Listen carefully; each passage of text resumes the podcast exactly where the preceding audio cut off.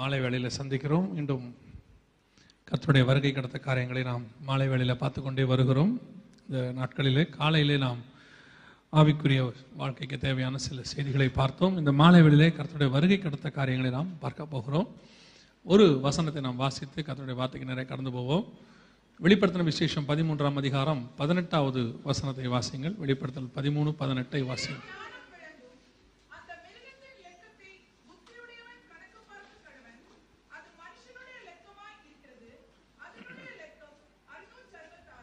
கண்களை மூடுவோம். நல்ல தகப்பனே, சர்வ வல்லமையுள்ள எங்கள் ஆண்டவரே, தருமையான நாட்களுக்காக உமக்கு ஸ்தோத்திரம். ஒவ்வொரு மாலை வேளையிலும் நாங்கள் கூடி வந்து உடைய வசனத்தை ஆராய்ந்த போது தேவனாகிய கர்த்தர் எங்களுக்கு மகத்துவங்களை வெளிப்படுத்த வல்லமையுள்ளவராய் இருந்தீர். 2000 வருடங்களுக்கு முன்பாக நீர் எழுதினவைகள் எங்கள் கண்களுக்கு முன்பாக நிறைவேறுகிறதை நாங்கள் காணும் பொழுது, எங்கள் தேவன் எவ்வளவு நீர் நல்லவர் ஆண்டவரே, எவ்வளவு வல்லவர் ஆண்டவரே, சொல்லி செய்வதிலே நீர் எப்பேற்பட்ட தேவன் என்று நாங்கள் அறிந்திருக்கிறோம் அப்பா. ஆண்டவரே, இன்றும் உடைய வேத வசனத்தின் ஆழத்துக்குள்ளே நாங்கள் கடந்து போக, வேத வாக்கியங்களுடைய மகத்துவங்களை நாங்கள் புரிந்து கொள்ள கர்த்தர் எங்களுக்கு கிருபை தருவீராக. உடைய மகிமையுள்ள கரத்தில் எங்களை தாழ்த்துகிறோம். நீர் பேசும், நீர் இடைப்படும். எங்கள் ஆண்டவர் இயேசுவின் நாமத்தில் ஒப்பு கொடுத்து ஜெபிக்கிறோம் எங்கள் ஜீவனுள்ள நல்ல பிதாவே. வெளிப்படுத்தின விசேஷம் 13ஆம் அதிகாரம் 18வது வசனம். இதிலே ஞானம் விளங்கும். புத்தி உடையவன் கணக்கு பார்க்க கடவன், அது மனுஷனுடைய இலக்கமாய் இருக்கிறது, அதனுடைய இலக்கம் 666. இந்த 666 குறித்து தான் நாம் இன்னைக்கு பார்க்க போகிறோம். கடைசி காலத்தில் ஒரு நம்பர் 666 என்பது உலகம் முழுவதும் எல்லோருக்கும் கொடுக்கப்படுமாம். அந்த நம்பர் இருந்தால்தான் எதையும் வாங்க முடியும், விற்க முடியும் என்கிற நிலை ஒன்று வருவாம். அந்த நம்பர் இல்லாமல் எதையுமே செய்ய முடியாது. அந்த நம்பர் வலது கையிலாவது நெற்றிகளிலாவது பதிப்பார்கள். அந்த வலது கையிலும் நெற்றியிலும் போடப்படாதவர்கள் உபத்திரவப்படுவார்கள், போடப்பட்டவர்கள் அந்த காலத்திலே எல்லாவற்றையும் பெற்றுக்கொள்வார்கள். ஆனால் அதை போட்டால் நரகத்துக்கு போவார்கள் என்றால் வேதம் அதை எதிர்க்கிறது. அதை போடாதவர்கள் இரத்த சாட்சிகளாக மரிக்க வேண்டி வரும். அவர்கள் தேவனோடு கூட உயிர்த்து அரசாளுவார்கள். இது வேதாகமத்திலே சொல்லப்பட்டிருக்கிறதான ஒரு சத்தியம். இந்த சத்தியத்தினுடைய அடிப்படையில் இந்த 666 என்பது கடைசி காலத்தில் வர வேண்டியதான ஜனங்களை ஆளுகை செய்ய வேண்டியதான ஒரு நம்பர். இந்த நம்பரை சாதாரணமாக தெரியாது என்று வேதம் சொல்லுகிறது. நிறைய பேர் ரொம்ப அந்த நம்பரை வெவ்வேறு விதமாக சொல்கிறாங்க. ஆனால் வேதம் தெளிவாக சொல்லுது 18வது வசனத்தில் 13:18 புத்தி உடையவன் கணக்கு பார்க்க கடவன், இது மனுஷருடைய இலக்கமாக இருக்கிறது. இந்த கணக்கு பார்க்கிற அனுபவம், கணக்கு பார்க்கறது என்ன அப்படின்னு கேட்டிங்கன்னா, ஆங்கிலத்தில் இதுக்கு நியூமராலஜி என்று சொல்வார்கள். கணக்கு பார்க்கறதுக்கு ஆங்கிலத்தில் நியூமராலஜி, தமிழில் எண் கணிதம் அல்லது பெயர் நம்பர் எண் இப்படிலாம் சொல்லுவாங்க. ஏன் ஆண்டவர் இந்த பெயர் ராசி எண் கணிதத்தை சொல்லியிருக்கிறார் அப்படின்னு கேட்டிங்கன்னா, முதல்ல நான் அதை சொல்லிடுறேன், அதற்கு பிறகு இதை சில கணக்குகள்லாம் பார்க்க போகிறோம். பொதுவாக ஆண்டவர், நான் நேற்று சொன்னது போல, எல்லோருக்கும் சுவிசேஷம் போக வேண்டும் என்று விரும்புகிறார். அத்தனை பேருக்கும் அவங்கவுங்க பாஷையில் பேசுவார். அவங்க பாஷைன்னா அவங்களுக்கு புரிகிற மாதிரி பேசுவார். இப்போது பெல்சாஷார்ட்ட பேசும்போது பார்த்தீங்கன்னா வசனம் சொல்லும், ஒரு கை சுவற்றில் வந்து என்ன செஞ்சிச்சா எழுதுறது. ஏன் நேபுகாத் நேச்சார்ட்ட பேசும்போது சொப்பனத்தில் பேசின ஆண்டவர் பெல்சாஷார்ட்ட பேசும்போது ரத்தம் தோய்ந்த கரத்தில் எழுதுறாரு. அதுவே மரியாள்கிட்ட பேசும்போது தூதன் வழியாக பேசினவர் யோசேப்புகிட்ட பேசும்போது சொப்பனத்தில் பேசுகிறார். அப்போ ஒவ்வொருத்தருக்கிட்டையும் பேசுறதுக்கு கர்த்தர் என்ன செஞ்சிருக்கிறார், ஒவ்வொரு மெத்தட் ஃபாலோ பண்ணுறார். ஏன்னா எந்த மெத்தட்ல பேசினா அவர்கள் ஏற்றுக்கொள்வார்கள் என்பது யாருக்கு தெரியும், ஆண்டவருக்கு நன்றாக தெரியும். பெல்ஷாஷார்ட்ட பேசுனதுக்கு ஒரு காரணம் என்னன்னா, பாபிலோன் நாட்டில் அவர்களுக்குள்ளே ஒரு முறைமை இருந்தது. என்ன முறைமைனா, ஊருக்கு நடுவில் மிகப்பெரியதான சுவர் கட்டி இருப்பாங்க. அந்த சுவரை பார்த்து ஜோசியம் சொல்றவங்க இருந்தாங்க. அந்த ஜோசியம் என்ன ஜோசியம்னா, ஆட்டு ரத்தத்தையோ மாட்டு ரத்தத்தையோ நல்லா கலக்கி அதை என்ன செய்வாங்கன்னா எடுத்து அந்த சுவற்றில் ஊற்றுவாங்க. ஊற்றின உடனே அந்த ஈரத்தில் ஒரு படம் மாதிரி வரும். அந்த படத்தை பார்த்து அவர்கள் குறி சொல்வார்கள். அப்படி ஒரு மெத்தட். எப்படி நம்ம ஊரில் கிளியை வச்சு நம்ம சொல்கிறோம், சொல்லிட்டு இருந்தாங்க இல்லையா, அந்த மாதிரி இந்த மாதிரி ஒரு மெத்தட் பாபிலோனில் இருந்தது. அந்த மெத்தடை நம்மனவன் தான் பெல்ஷாஷார். அதனால தான் கர்த்தர் சுவற்றிலே ரத்தம் தோய்ந்த கரம் ஒன்று எழுதினது. அது யாருக்குமே புரியல, அது டிசைனாக இருக்குது. மேனே மேனே தெக்கால் உப்பாசின்னு யாருக்குமே தெரில. அதை படிக்கிற ஞானம் யாருக்கு இருந்துச்சு, தானியலுக்கு. அந்த மாதிரி ஒவ்வொருத்தருக்கிட்டையும் பேசுறதுக்கு கர்த்தர் என்ன செய்கிறாரு, ஒவ்வொரு முறைமையை வச்சிருக்கிறார். அப்போ இந்த நியூமராலஜி என்று சொல்லக்கூடிய எண் கணிதம் இது கடைசி காலத்துல ஜனங்கள் தெரிந்து கொள்வதற்காக, இது உங்களுக்கு எனக்கும் தெரிந்து கொள்வதற்காக அல்ல. ஏன் நம்ம இதை பார்ப்போம், ஏன் நம்ம ஏன் இதை பார்க்கிறோம் அப்படின்னா, நம்மளை பொறுத்த வரைக்கும் சில அடையாளங்கள் நடக்கும் பொழுது ஆண்டவர் வரப்போகிறார் என்பது உறுதிப்படுகிறது. எவ்வளவு வேகமா இதெல்லாம் வருதோ அவ்வளவு வேகமா ஆண்டவர் வரப்போகிறான்னு உறுதிப்படுது. அதுக்காக தான் நாம அதை பார்த்துக்கிட்டு இருக்கிறோம். ஏன்னா இயேசு கிட்ட என்ன கேட்கிறாங்க, உங்களுடைய வருகைக்கும் உலகத்தின் முடிவுக்கும் அடையாளம் என்ன, மத்திய 24:3 கேட்கிறாங்க. அப்போ அந்த அடையாளங்களை வைத்து நாம் வருகை என்ன செய்ய முடியும், நிதானிக்க முடியும். அதே மாதிரி தான் இந்த சில அடையாளங்கள் 666 இப்படிப்பட்ட காரியங்களை வைத்து நாம் நிதானிக்கிறோம் அவருடைய வருகை மிக சமீபம் என்று சொல்லி. அப்போ இந்த எண் கணிதம் நியூமராலஜி என்பது புறஜாதியாரோடு கூட பேசுவதற்கு, அதாவது தேவனை அறியாதவர்கள் எந்த மெத்தட்ல அவங்க பேசினா புரிஞ்சுப்பாங்களோ, எதை அவங்க நம்புறாங்களோ அந்த மெத்தட்ல கர்த்தர் என்ன செய்யறாரு, அவங்க கிட்ட பேசுறாரு. அதனாலதான் புத்தி உடையவன் கணக்கு பார்க்க கடவன் அப்படின்னு சொல்லி இருக்கு. அது உலகத்துல உள்ள ஜனங்களுக்கு அந்த எண் கணிதம் அப்படின்னு. இப்ப நாம அந்த நம்பரை பத்தி சில காரியங்கள்லாம் பார்க்க போகிறோம். முதலாவது, இது ஏன் பிசாசினுடைய நம்பராக இருக்கிறது? 666 வேதம் என்ன சொல்லுது, மிருகத்தின் நம்பர் என்று சொல்லுகிறது. இந்த முத்திரையை போட்டவங்க இரவும் பகலும் இளைப்பாறுதல் இல்லாத ஸ்தலத்துக்குள்ளே பிரவேசிப்பார்கள் என்று வெளிப்பாடு 14:1 சொல்லுகிறது. இந்த முத்திரையை போட்டவர்கள் அகால மரணம் அடைந்து அவர்கள் மாம்சத்தை பறவைகள் தின்னும் என்று சொல்லி 19ஆம் அதிகாரம் கடைசி வசனம் சொல்லுகிறது. இந்த முத்திரை போட்டவர்களுக்கு கொப்பளங்கள் உண்டாகி பொல்லாத கொடிய புண் வரும் என்று வெளிப்படுத்தல் 16:2 சொல்லுகிறது. எனவே இது வந்து ஒரு மோசமான ஒரு நம்பர், இதை போடக்கூடாது. இதை பேஸ் பண்ணி நிறைய திரைப்படங்கள், நமக்குமே இது வந்து ஒரு பிசாசுடைய நம்பர் என்பது என்ன ஆயிடுச்சு, ரெஜிஸ்டர் ஆயிடுச்சு. இது எந்த அளவுக்கு இன்னைக்கு நமக்கு வந்திருக்கிறது அதை பார்க்கறதுக்கு முன்னாடி, இது ஏன் பிசாசினுடைய நம்பராக இருக்கிறது, ஏன் பிசாசுக்கு இந்த நம்பர் ஆண்டவர் கொடுத்திருக்கிறார். நமக்கு நல்லா தெரிஞ்சுக்கொள்ளுங்க, நமக்கு நியூமராலஜியே கிடையாது, நமக்கு எந்த விதமான நம்பரும் கிடையாது. இப்போ நம்ம பார்க்க போறதெல்லாம் வச்சுக்கிட்டு நீங்க உங்க பேருக்கு நியூமராலஜி போட்டுற போறீங்க. ஒருவேளை 666 வந்துச்சுன்னா உங்க கதை முடிஞ்சிருச்சு இல்லையா? சிலர் வந்து என்ன செய்வாங்கன்னா, அப்படியா ஒருவேளை இதுக்கு நமக்கு என்ன வருது அப்படின்னு யோசித்து பார்ப்பாங்க. நமக்கு எந்த விதமான நியூமராலஜி கிடையாது, எந்த விதமான ஜாதகம் கிடையாது, எந்த விதமான நல்ல நாள் கெட்ட நாள் எதுவுமே கிடையாது. நான் சொல்றது புரியுதா? கர்த்தர் நமக்கு உண்டாக்கின எல்லா நாளுமே நல்ல நாள் தான், சரியா? நம்ம ஆட்கள் கூட இப்பெல்லாம் கல்யாணம் புதன்கிழமை தான் வைக்கிறான், செவ்வாய்க்கிழமை வைக்க மாட்டேங்கிறான். என்னன்னு கேட்டா, பொண்ணு கிடைச்சாலும் புதன் கிடைக்காதுங்கிறான். இப்போ என்ன இருக்குன்னா, பொண்ணு கிடைக்க மாட்டேங்குது, புதன் தான் கிடைக்குது. வார வாரம் புதன் வருது, பொண்ணு கிடைக்க மாட்டேங்குது. நமக்கு இந்த மாதிரி எந்த விதமான இதுவுமே கிடையாது, புரியுதுங்களா? நம்ம எதையுமே பார்க்கவும் கூடாது. கர்த்தர் உண்டாக்கின 7 நாளும் நல்ல நாள் தான். கர்த்தர் உண்டாக்கின எல்லா நம்பரும் நல்ல நம்பர் தான். கர்த்தர் கொடுத்த எல்லா நேரமும் நல்ல நேரம் தான். அதில் 6 to 7:30 பண்ணக்கூடாது, 7:30 to 8:30 பண்ணக்கூடாது, அப்படிலாம் ஒன்றுமே கிடையாது. உங்களுக்கு அப்படி ஒரு நல்ல நேரம் வேணும். சில நேரங்கள்லாம் நம்ம ஆளே கேட்குறான், ஒரு நல்ல நேரமாக இருந்தால் அது சாயங்காலம் எப்போ அப்படிங்கிறான். ஒரு நல்ல நேரம் உங்களுக்கு வேணும்னா நான் உங்களுக்கு ஒரு நல்ல நேரம் சொல்கிறேன். அந்த நேரத்தில் பால் காய்ச்சிருங்க, அந்த நேரத்தில் கல்யாணம் வச்சுருங்க, அந்த காலத்தில் எல்லாம் பண்ணிடுங்க. எந்த நல்ல நேரம்னா, தேவன் வந்து எப்போ நம்மளை கூட்டிகிட்டு போகிறாரு பாருங்க, அந்த நேரம் தான் இருக்கிறதுலே நல்ல நேரம். அந்த நேரத்தில் நீங்கள் பால் காய்ச்சறதுனா காய்ச்சுங்க, நாங்கள் போகிறோம். கிறிஸ்தவங்களுமே இப்போ நிறைய மூட நம்பிக்கை, நான் சொல்லுவேன் இதெல்லாம் கிறிஸ்தவர்களுக்குள்ள இருக்கிற மூட நம்பிக்கை. ஆண்டவரை ஏற்றுக்கிட்டாங்களே ஒழிய அவங்களுக்குள்ள இருக்கிற பழக்க வழக்கம் என்ன செய்யல, பொருள் தான் மாறி இருக்கு. ரட்சிக்கப்படுறதுக்கு முன்னாடி வீட்டு வாசல்ல பாத்தீங்கன்னு சொன்னா படிகார கல்லுக்கிட்ட தொங்க விட்டுருப்பாங்க, இல்ல ஏதாவது ஒண்ணு தொங்க விட்டுருப்பாங்க, காத்து கருப்பு வீட்டுக்குள்ள வரக்கூடாதுன்னு. ரட்சிக்கப்பட்ட பிறகு பாத்தீங்கன்னு சொன்னா அதே இடத்துல சிலுவை தொங்கிட்டு இருக்கும். இப்ப என்ன மாறி இருக்குது, பொருள் தான் மாறி இருக்கு. ஆக்சுவலா மாற்றம் அங்க வரக்கூடாது, இங்க வரணும், இங்க மாற்றம் வரணும்.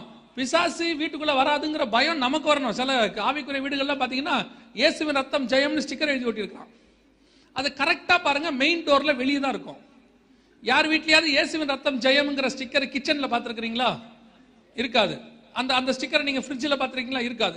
பொதுவா அது எங்க இருக்கும்னு கேட்டீங்கன்னா மெயின் டோர்ல வெளியே இருக்கும். ஏன் அப்படின்னு கேட்டீங்கன்னா, பிசாசு வராதாமா? நான் சொல்லுவேன் வராது, அதுதான் உள்ள இருக்குதே. அது எப்படி வெளியே வராமல் இருக்கும்? அதான் உள்ள இருக்குதே. சில வீடுகளில் பார்த்தீங்கன்னா, ஒருத்தர் வீட்டுக்கு போயிருந்தேன், அவங்க இயேசுவி ரத்தம் ஜெயம்னு போட்டிருக்கு, கீழே விக்டரி இந்த பிளட் ஆஃப் ஜீசஸ் கிரைஸ்ட்னு போட்டிருக்கு. அப்போ நான் கேட்டேன், பரவாயில்ல 2 ஸ்டிக்கர் ஓட்டுறீங்களே, என்ன விஷயம்னு. ஒருவேளை தமிழ் தெரியாத பிசாசு வந்தால் என்ன பண்ணுறது? 2த்தையும் ஒட்டி வச்சிருக்கிறாங்க. இதான் மூட நம்பிக்கை. ரட்சிக்கப்படுறதுக்கு முன்னாடி தலைமாட்டில் பிசாசு வரக்கூடாது செருப்பு வச்சிருப்பான். இப்போ என்ன வச்சிருக்கிறான்? உங்களுக்கு பிசாசு இருக்குதுன்றதை எதுலேருந்து தெரிய வந்துச்சு? பிசாசுன்னு ஒண்ணு இருக்குதுங்கிறத எதுல இருந்து தெரிய வந்துச்சு? பைபிள் படிச்சதுனால தான் தெரிஞ்சிச்சு. அவன் பேசுனது எங்க தான் இருக்கு? பைபிள் தான் இருக்குது. நேரடியா ஏறிடுவான். பைபிள் தலகாணி கடிக்குள்ள இருக்க கூடாது, பைபிள் இருதயத்தில் இருக்கணும்.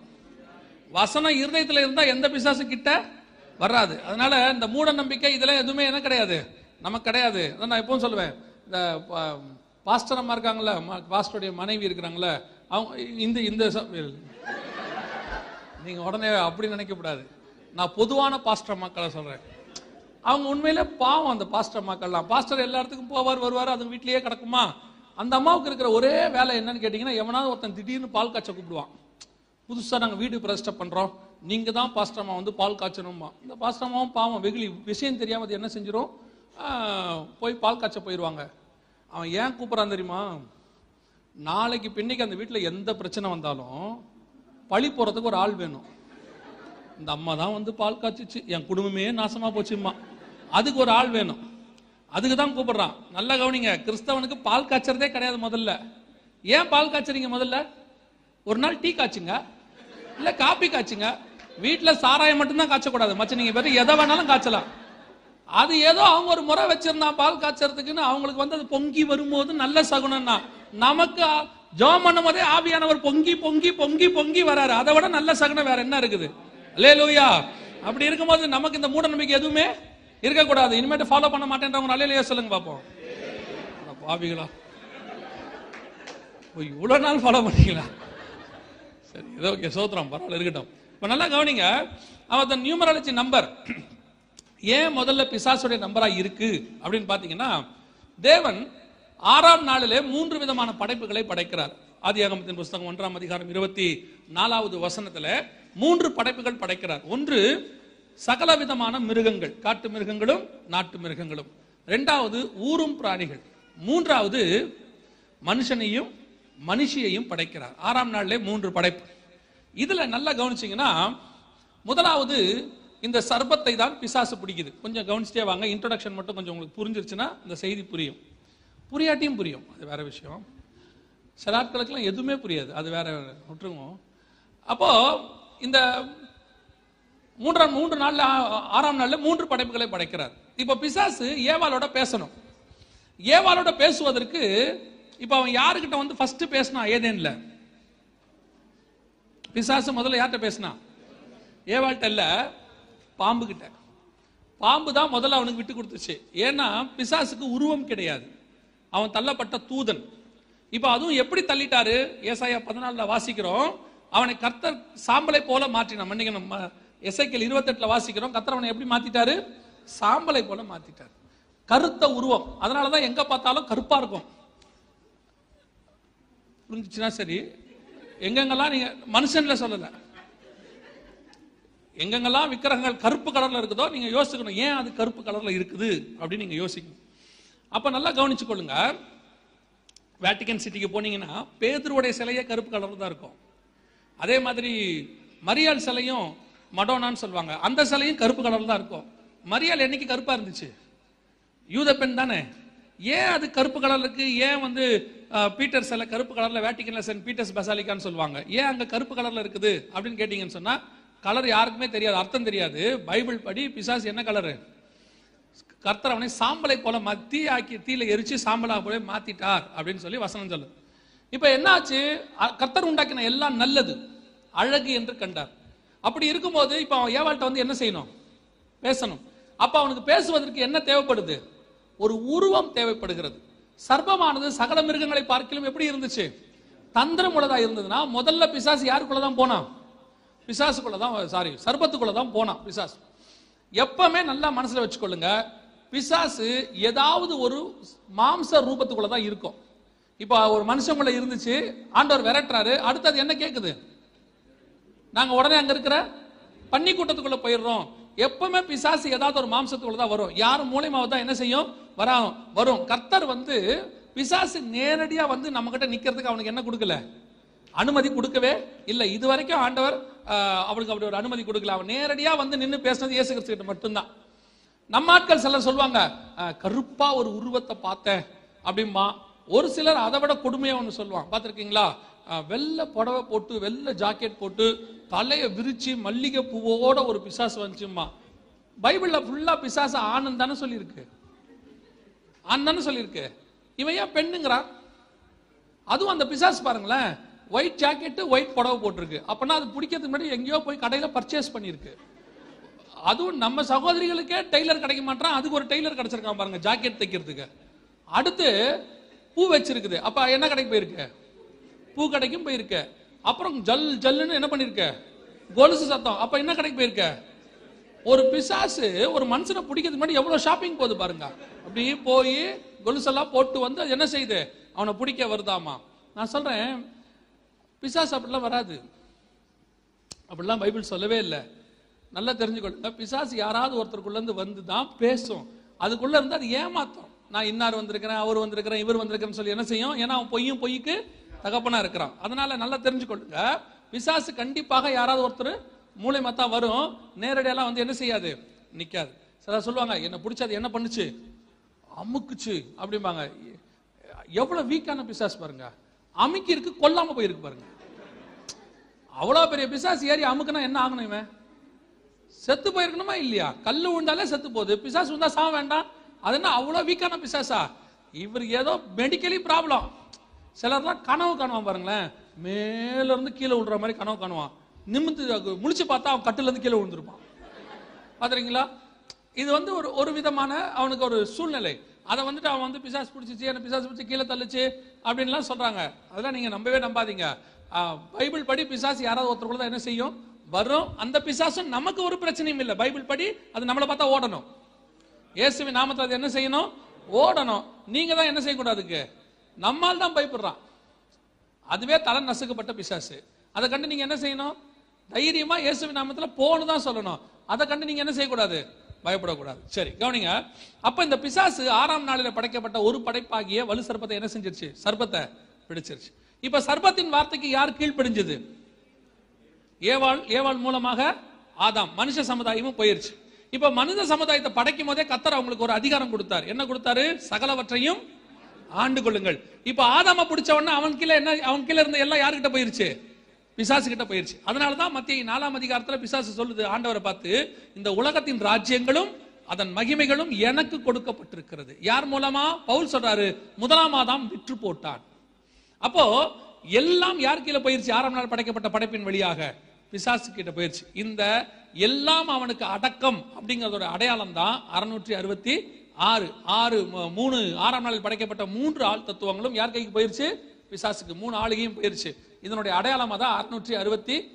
அதனாலதான் இந்த முத்திரை போட்டவர்கள் பிசாசுக்குரியவர்கள் அர்த்தம். இந்த முத்திரை போட்டவர்களை பைபிள் என்ன சொல்லுது? நரகத்துக்கு அனுப்பிடுச்சின்னு அர்த்தம். இது 1900 வருஷத்துக்கு முன்னாடி பைபிள்ல இருக்கு. இப்ப நம்ம கணக்கு பார்க்க போறோம். இந்த கணக்கு பார்க்கறதுக்கு பேர் நியூமராலஜின்னு உங்களுக்கு சொன்னேன் இல்லையா? இந்த நியூமராலஜியில் 2 வகை இருக்குது. நல்லா தெரிஞ்சுக்கோங்க, 2 வகை. ஒன்று லாக்ரட்டிக் மெத்தட், இன்னொன்று சால்டியன் மெத்தட். இந்த 2 மெத்தட் இருக்கு. லாக்ரட்டிக் மெத்தடுங்கிறது டெக்னிக்கலாக யூஸ் பண்ணுவாங்க, அது இப்போ யூஸ் பண்ணுறது இல்லை. உலகத்தில் எல்லாருமே யூஸ் பண்ணுற ஒரு மெத்தடுக்கு பேர் சால்டியன் மெத்தட். இந்த சால்டியன் மெத்தடுனா தமிழில் என்ன அப்படின்னு கேட்டால், சால்டியன் என்பதற்கு கல்தேயர் முறைன்னு பேர். என்ன முறை? கல்தேயர் முறை. இந்த கல்தேயர்னா என்ன அப்படின்னு கேட்டிங்கன்னா, ஆதியாகமத்தின் புஸ்தகம் 11ஆம் அதிகாரம் 31வது வசனம் வாசிங்க. ஆதியாகமம் 11:31 வாசிங்க.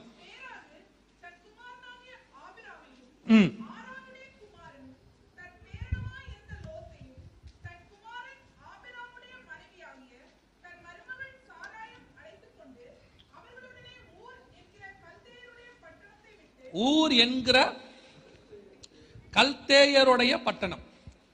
இது இங்கிலீஷ்ல பாத்தீங்கன்னா, இங்கிலீஷ் பைபிள் வச்சிருக்கிறவங்க யாரா இருந்தா பாருங்க, சால்டியன் இருக்கும். யாரா இங்கிலீஷ் பைபிள் வச்சிருக்கிறீங்களா? இருக்கா? சரி, அப்புறமா பார்த்துக்கோங்க. சால்டியன் மெத்தட் இருக்கும். இந்த கல்தேயர் சால்டியன் அப்படின்னா என்ன அப்படின்னா, பின்னாட்கள் அதுக்கு பேர் தான் பாபிலோன். பின்னாட்கள் அதுக்கு பேர் தான் பாபேல் கோபுரம் கட்டப்பட்டது. இப்போ நம்ம காலத்தில் அதுக்கு பேர் ஈராக் அப்படின்னு பேர். இந்த சகல அருவறுப்புகள், சகல மந்திரங்கள், தந்திரங்கள், இப்படிப்பட்ட காரியங்கள் எல்லாம் உருவானது எங்கே தான் உருவாச்சு? பாபிலோனில் தான் உருவாச்சு. எப்படி சொல்றீங்க அப்படின்னா, வெளிப்படுத்தின விசேஷம் 17ஆம் அதிகாரம் 5ஆம் வசனத்தில் ஆண்டவர் சொல்றாரு, மகா பாபிலோன் ரகசியம், பூமியில் உள்ள அருவருப்புகளுக்கும் வேசித்தனங்களுக்கும் தாய் என்னும் நாமம் அவள் நெற்றியில் எழுதியிருந்தது அப்படின்னு இருக்கு. சகல அருவருப்புகள் உருவான இடம் தாய், தாய்மை, எந்த தாயா இருந்து உருவானது எங்கன்னு கேட்டீங்கன்னா பாபிலோன்ல. அந்த பாபிலோனுடைய பூர்வகால பேர் தான் கல்தேயர், சால்டியன். அதுல இருந்த ராஜா நேபுகாத்நேச்சாருக்கு பேர் தான் கல்தேயர் ராஜா அப்படின்னு பேர். அதனாலதான் இன்னைக்கு இருக்கிற நியூமராலஜிக்கு, அவங்க கல்தேயர் முறை, சால்டியன் மெத்தட் அப்படின்னு என்ன செஞ்சிருக்கிறாங்க? பேர் வச்சிருக்கிறாங்க. இந்த சால்டியன் மெத்தட்ல நாம தான் இப்ப கணக்கு பார்க்க போகிறோம். நல்லா கவனிச்சுக்கொள்ளுங்க, நம்ம கணக்கு பார்த்தா தான் தெரியும் ஆண்டவர் சொல்றார். கடைசி காலத்துல இப்போ உலகம் முழுவதும் இணைக்கிற ஒரு விஷயம் எதுனா கம்ப்யூட்டர். நம்ம எல்லாருக்கும் தெரியும் இல்லையா, இன்டர்நெட் கம்ப்யூட்டர் தான் உலகம் முழுக்க என்ன செய்யுது, நம்மளை எல்லாம் இணைச்சிக்கிட்டே வருது. இந்த கம்ப்யூட்டருடைய மிக முக்கியமான இன்டர்நெட்டோடைய, நான் சொல்றது கம்ப்யூட்டர் மொழி இல்லை, கம்ப்யூட்டர் மொழினா பைனரி 01 சொல்லுவாங்க. இந்த இன்டர்நெட்டோடைய மூல எழுத்துன்னு சொல்லலாம், எல்லா வெப்சைட்டையும் கணக்கு பண்ணக்கூடிய மூல எழுத்து எதுன்னு கேட்டீங்கன்னா www. நீங்க கேள்விப்பட்டிருப்பீங்க இந்த www என்பது. www வேர்ல்ட் வைட் வெப் அப்படின்னு சொல்லுவாங்க. தமிழ்ல சொன்னா உலகளாவிய வலை அப்படின்னு அர்த்தம். இந்த பிசாசு வைக்கிற பேர்லாம் ரொம்ப அழகா இருக்கும். நீங்க பாத்தீங்கன்னா அவன் அதுக்கு பின்னாடி ஒரு உண்மை இருக்கும், அவன் வைக்கிறதுக்கு பின்னாடி. இப்போ உலகம் முழுக்க என்ன வீசப்பட்டிருக்கு, வலை வீசப்பட்டிருக்கு. உலகளாவிய வலை, இன்டர்நெட் சர்வதேச வலை, வெப்சைட் வலைத்தளம். இப்ப அது உள்ளதான் நம்ம போறோம். எது உள்ள போறோம், இன்டர்நெட்டுக்குள்ள போறோம், வெப்சைட்டுக்குள்ள போறோம், எல்லாருமே வலைக்குள்ள தான் போறோம். வலைக்குள்ள யார் இருப்பா பொதுவா, எதுக்கு வீசுறோமோ அது இருக்கும், எதை பிடிக்கணும்னு நினைச்சு வீசுறோமோ அது உள்ள அது இருக்கும், அந்த இறை அதுல இருக்கும். மீனுக்கு வீசினா மீன் இருக்கும், மானுக்கு வீசினா மான் இருக்கும். வலை எதுக்குள்ள இருக்கும், எதை பிடிக்கணும்னு நினைக்கிறோமோ அதுதான் அது உள்ள இருக்கும். இப்ப நெட்ல இருக்கிறனா என்ன அர்த்தம், இன்டர்நெட்ல இருக்கிறோம் ஷார்ட்டா சொல்லும்போது எப்படி சொல்றான், நெட்ல தான் இருக்கிறேன் அப்படிம்பா. அப்ப இவன் எங்க இருக்கிறான், வலைக்குள்ள இருக்கிறான்னு அர்த்தம். நம்மளை சுத்தி ஒரு வலை வீசப்பட்டிருக்கு உலகம் முழுக்க. ஆண்டவர் சொன்னார் பேதுருவை பார்த்து, மீன்களை பிடிக்கிறவனாய் இருக்கிற உன்னை என்ன செய்வேன், மனுஷனை பிடிக்கிறவனாய் மாத்துவேன். இப்போ பிசாசு மனுஷனை பிடிக்கிறதுக்கு ஒரு வலை வீசி இருக்கிறான். அதுக்கு பேர் தான் இன்டர்நெட், அதுக்கு பேர் தான் வெப்சைட். இப்ப நம்ம நிறைய பசங்க என்ன பண்றான், இந்த இன்டர்நெட்டுக்குள்ள போயிட்டு வெளியே வர்றதே கிடையாது, வலைக்குள்ள போய் என்ன செஞ்சிடறான், மாட்டிடுறான். இதெல்லாம் தூண்டில தான் மீன் மாதிரி ஏதாவது சின்னதா வச்சிருப்பாங்க மாம்சம், மீனை பிடிக்கிறதுக்கு. இப்ப வலைக்குள்ள நிறைய மாம்சத்தை வச்சிருக்கான் பிசாசு. எல்லாம் இன்டர்நெட்டுக்குள்ள போயிட்டு என்ன செய்ய மாட்டேங்குது, வெளியே வர மாட்டேங்குது, இன்டர்நெட்ல மாட்டிக்குது. அப்ப நீங்க கேட்கலாம், அப்ப இன்டர்நெட் யூஸ் பண்றது தப்பா அப்படின்னு கேட்டீங்கன்னா, இன்டர்நெட் தப்பு கிடையாது, யூஸ் பண்ற முறைதான் இருக்கு. வீட்டுல கத்தி தப்பா அப்படின்னா கத்தி தப்பு கிடையாது, கத்தியை வச்சு பழத்தை அறுத்தம்னா தப்பே இல்லை, கழுத்தறுத்தா தான் தப்பு இல்லையா. அப்ப கத்தியை வச்சு என்ன பண்றோமோ அதே மாதிரி இன்டர்நெட் எப்படி யூஸ் பண்றோம், தேவைக்கு போய் பாக்குறோம் வந்துடுறோம், பிரச்சனையே கிடையாது. சிலர்லாம் அதுலயே அடிக்ட், அதுலயே கடக்கும். சமீபத்தில் தினத்தந்தி பேப்பர்ல வந்துச்சு ஒரு நியூஸ், ஒருத்தர் அமெரிக்கால தன் மனைவியை டிவோர்ஸ் பண்ணிட்டாரு. ஏன் டிவோர்ஸ் பண்ணிட்டாருன்னு கேட்டா அவர் சொன்ன ரீசன், அந்த மாதிரி 72 மணி நேரம் கேம்ஸ் விளையாடிச்சான். பிள்ளைய பார்க்கலையா, வீட்டுல இந்த வேலையும் பார்க்கலையா, குளிக்கலையா, ஒன்னும் செய்யலையா, 72 மணி நேரம் கேம்ஸ் விளையாடிச்சான். அந்த ஆள் பார்த்து பொறுத்து என்ன பண்ணிட்டான், டிவோர்ஸே பண்ணிட்டான். இதை விட அடிக்ட் நம்ம ஊர்ல இருக்கு. பசங்கள்லாம் சிலர்லாம் இப்படி இப்படி இப்படி இப்படி நோண்டிட்டே இருக்கான்.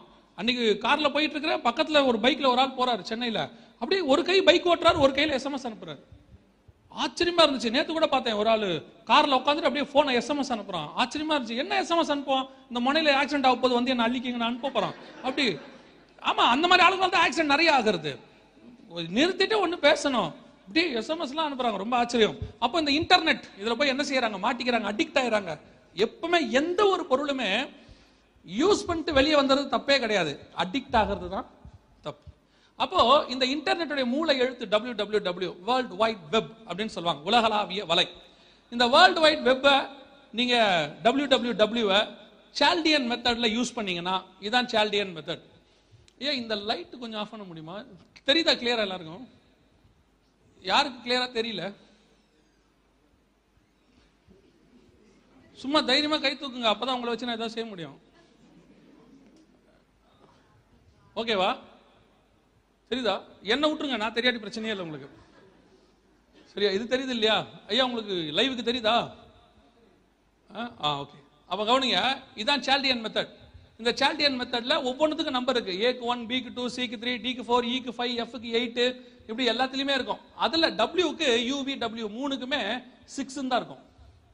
ஒருவேளை இந்த சால்டியன் மெத்தட்லாம் எனக்கு தெரியல, எனக்கு புரியல அப்படின்னு சொன்னீங்கன்னா, வெரி சிம்பிள், இந்த டெய்லி கேலண்டர் இருக்குல்ல, உங்க வீட்டில் இருக்கும்ல தமிழ் கேலண்டர், டெய்லி கேலண்டர். இந்த டெய்லி கேலண்டர் தமிழ் கேலண்டர்ல போய் பின்னாடி திருப்பி பாருங்க, அதில் நிறைய போட்டிருப்பாங்க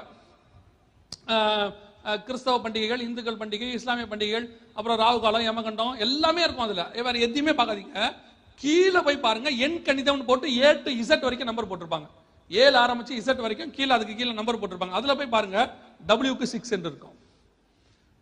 www என்றால் 666 என்பதுதான் அதனுடைய அர்த்தம். முன்னாடி இன்டர்நெட்டை இணைக்கிறதுக்கு ரெண்டு இருந்துச்சு, www http அப்படின்னு ரெண்டு இருந்துச்சு. இப்போ http கிடையாது, ஸ்லாஷ் ஆயிருச்சு, அதை எடுத்துட்டாங்க. இப்போ இருக்கிற ஒன்னே ஒன்று எதுன்னு கேட்டீங்கன்னா www. முந்தையாவது wwwங்கிறது ஒரு 15 வருஷத்துக்கு முன்னாடி டைப் பண்ணணும், 10 வருஷத்துக்கு முன்னாடி டைப் பண்ணணும். இப்போ நீங்கள் டைப் பண்ண வேண்டிய அவசியமே இல்லை. டிஃபால்ட்டாகவே எந்த வலைத்தளத்துக்கு போனீங்கனாலும் டிஃபால்ட்டாக அங்கே இருக்கக்கூடிய www, எதை எடுத்தாலும் www தான் இருக்கும். இது இல்லாமல் எந்த ஒரு வெப்சைட்டும் இருக்காது, எந்த ஒரு இமெயிலும் இருக்காது, எந்த ஒரு நீங்கள் வெப்சைட்ஸ் இது கொடுத்தீங்க, ஐடி கொடுக்குறீங்க, போய் விசிட் பண்ண சொல்கிறீங்கனாலும் அத்தனை இடத்துல என்ன இருக்கும், www என்பது இருக்கும். கொஞ்சம் யோசித்து பாருங்க, இந்த எவ்வளோ நம்பர் இருக்கு, ஏ டு வி வரைக்கும் யூ வரைக்கும் எவ்வளோ நம்பர் இருக்கு, இது எதுவுமே யூஸ் பண்ணப்படலை, டபிள்யூ தான் யூஸ் பண்ணப்பட்டிருக்கு, அதுவும் ட்ரிபிள் www. அதுக்கு சால்டியன் மெத்தட் எப்போ இங்கிலீஷ் வந்தது, ஒரு 1000-1500 வருஷத்துக்கு முன்னாடி. அன்னைக்கே டபிள்யூ இருக்குது, அதுக்கு முன்னாடியே சால்டியன் மெத்தட் இருக்கு, அப்பவே இது நியமிக்கப்பட்டிருக்கு. இப்போ கடைசி காலத்துல இது www. இதுல ஒரு பெரிய விஷயம் என்ன அப்படின்னு கேட்டீங்கன்னா, அந்த 17வது வசனத்தில் ஆண்டவர் சொல்றாரு, இந்த நம்பர் இல்லாமல் வாங்கவும் விற்கவும் கூடாதபடிக்கு செய்தது அப்படின்னு இருக்கு. அந்த நம்பர் இல்லாமல் வாங்கவும் விற்கவும் கூடாதபடிக்கு. இப்ப யோசிச்சு பாருங்க, இன்டர்நெட் இல்லாமல் என்ன வாங்குவீங்க? இன்னைக்கு உலக வர்த்தகம், உலக எக்கானமிங்கிறது, உலகத்தினுடைய பிசினஸ்ங்கிறது எதை பேஸ் பண்ணி இருக்குது? இன்டர்நெட்டை பேஸ் பண்ணி தான் இருக்கு. இன்டர்நெட் இல்லாமல் இன்னைக்கு என்ன நடக்காது நீங்க நினைக்கலாம். ஒருவேளை ஒரு சிலர் நினைக்கலாம், நான் இன்டர்நெட்டை யூஸ் பண்றது இல்லைங்க, அப்படி சொல்ல மாட்டீங்கன்னு நினைக்கிறேன். இன்டர்நெட் இல்லாம இன்னைக்கு ஒருத்தர் கூட கிடையாது, www இல்லாம நீங்க யாருமே கிடையாது. எப்படி கிடையாது அப்படின்னு கேட்டீங்கன்னு சொன்னா, நீங்க யூஸ் பண்ற செல்போன் சரி, அதை விட்டுருவோம். நீங்க யூஸ் பண்ற ஏடிஎம், உலகத்தில் இருக்கிற எல்லா ஏடிஎம்மும் எல்லா பேங்க்கும் ஒன்றாக இணைக்கப்பட்டிருக்கு. இப்போ நீங்கள் வந்து ஊரில் ஏதோ ஒரு பேங்க்கில் அக்கௌண்ட் வச்சுருக்கிறீங்க, வேறொரு பேங்க்களுடைய ஏடிஎம்ல வேற ஊரில் போய் நீங்கள் பணம் எடுக்கிறீங்க. எடுத்த பிறகு உங்களுடைய மெயின் அக்கௌண்ட்ல பணம் குறையுமா குறையாதா? குறையும். இப்போ இந்தியாவில் உள்ள பேங்க்கில் உள்ள ஏடிஎம் கார்டை கொண்டாந்து ஒரு அர்ஜென்ட்டுக்கு நம்ம இங்கே பஹ்ரைனில் போடுறோம், இல்லை ஒரு ஸ்டோரில் யூஸ் பண்ணுறோம். யூஸ் பண்ணும் போது இங்க நம்ம ஆக்டிவேட் ஆயிடுது இல்லையா, ஆட்டோமேட்டிக்கா பணம் குறைஞ்சிருது. இந்த அக்கவுண்ட்ல உள்ள இந்தியாவில் உள்ள அந்த அக்கவுண்ட்ல பணம் குறைஞ்சிருந்தானே, எப்படி குறையுது? நம்ம யூஸ் பண்றது வேற நாடு, வேற பேங்க், வேற ஸ்டோர், ஏதோ ஒரு ஸ்டோர், ஆனா குறையுது. எப்படி? அத்தனை ஏடிஎம்மும் அத்தனை பேங்க்கும் அத்தனை ஸ்வைப்பிங் மிஷினும் இன்டர்நெட்டால இணைக்கப்பட்டிருக்கு. இத்தனையும் தலையெழுத்து எதுன்னு கேட்டீங்கன்னா 666. இத்தனைக்கும் வெப்சைட் தலையெழுத்து. இன்னைக்கு இந்த இன்டர்நெட் இல்லாம விமானம் பறக்காது, எல்லாமே ஜிபிஎஸ் கனெக்டட். இது இல்லாம எல்லா எந்த விதமான நீங்க ரிசர்வேஷன் எதுவுமே பண்ண முடியாது. இன்னைக்கு எல்லாமே வெப்சைட் கணக்கப்பட்டது. கர்த்தர் சொல்றாரு, என்னைக்கு சொல்றாரு, 1900 வருஷத்துக்கு முன்னாடி பத்மு தீவுல ஒரு படிப்பறிவில்லாத மீனவருக்கு, யோவானும் பேதுருவும் சொல்றாங்க, படிப்பறிவில்லாத எங்களை கொண்டு கர்த்தர் இப்படிப்பட்ட காரியங்களை செய்தார். ஒரு படிப்பறிவில்லாத மீனவருக்கு, ஒரு வளர்ச்சி இல்லாத பத்மு தீவுல 1900 வருஷத்துக்கு முன்னாடி கர்த்தர் சொல்றாரு, கடைசியில ஒரு நம்பர் வரும், இது இல்லாமல் வாங்கவும் விற்கவும் கூடாத காலம் ஒன்று வரும், அந்த நம்பரை கணக்கு பாருங்க, 666 வரும் என்றார். அந்த காலம் வந்து விட்டது.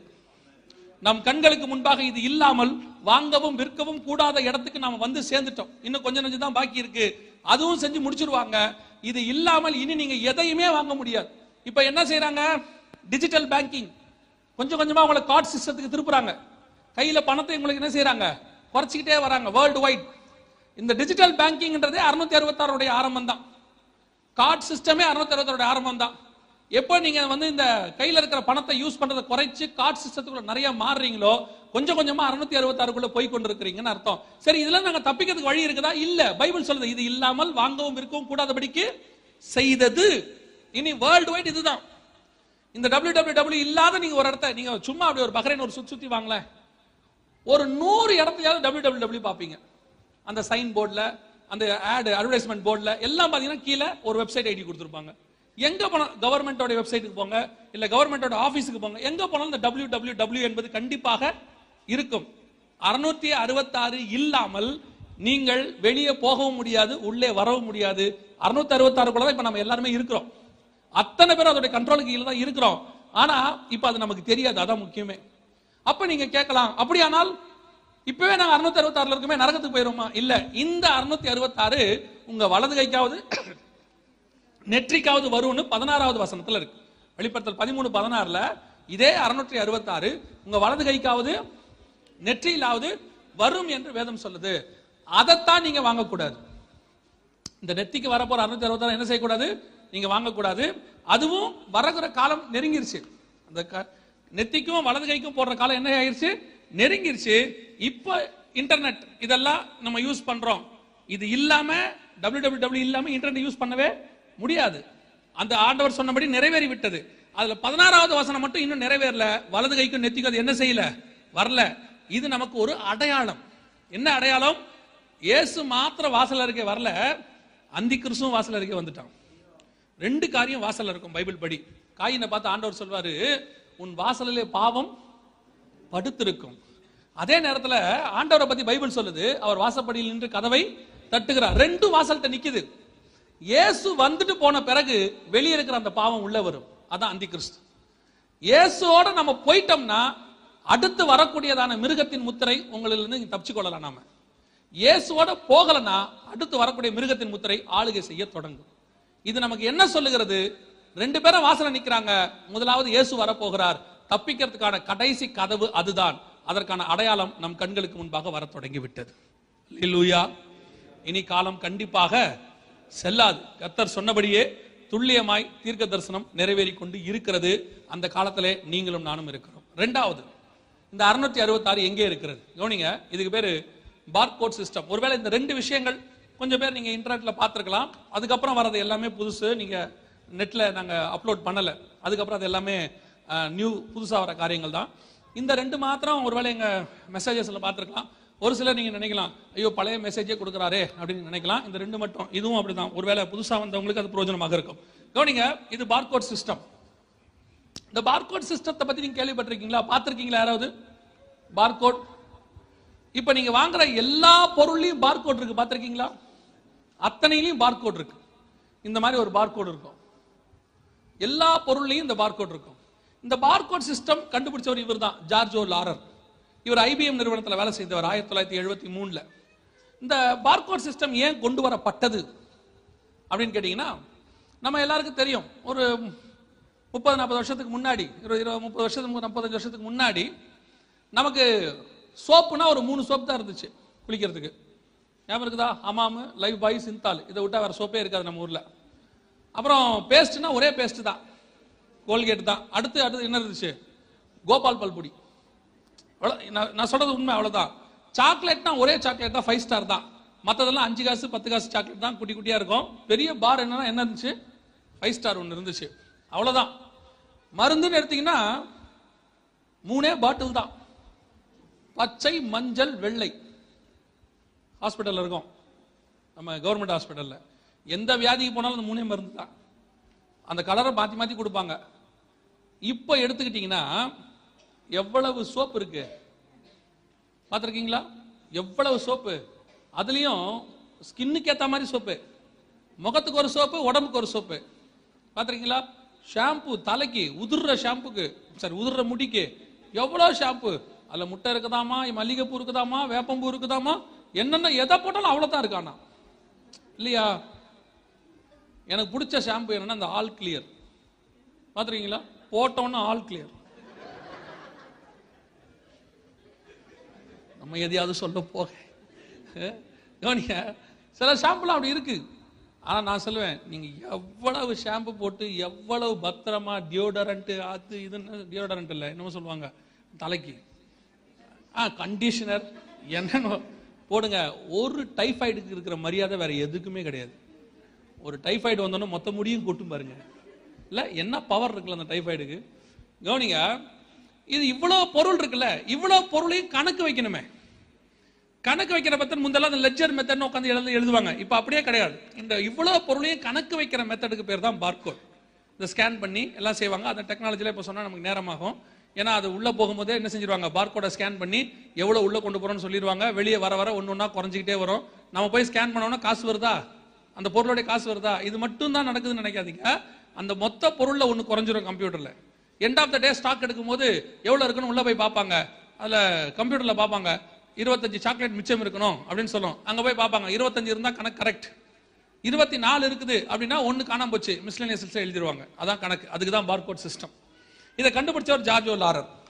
இந்த பார்கோட் பாருங்க. இப்ப உங்க யாருக்கிட்டையாவது இருந்தாலும் கொஞ்சம் எடுத்துக்கொள்ளுங்க. ஏன்னா இப்ப நான் வந்துட்டு ஏதோ பஹ்ரைனுக்கு ஒரு புது காரியத்தை சொல்லிட்டு கதை விட்டுட்டு போயிட்டாருன்னு சொல்லிடக்கூடாது. இப்போ உங்க கையில ஏதாவது பார்கோட் சிஸ்டம் இருக்கான்னு பாத்துங்க. அதாவது வாட்டர் பாட்டில்லையோ பிஸ்கெட் பாக்கெட்லாம் இல்லாம நீங்க வந்திருக்க மாட்டீங்க சர்ச்சுக்கு. பாரு இருக்கா பாருங்க.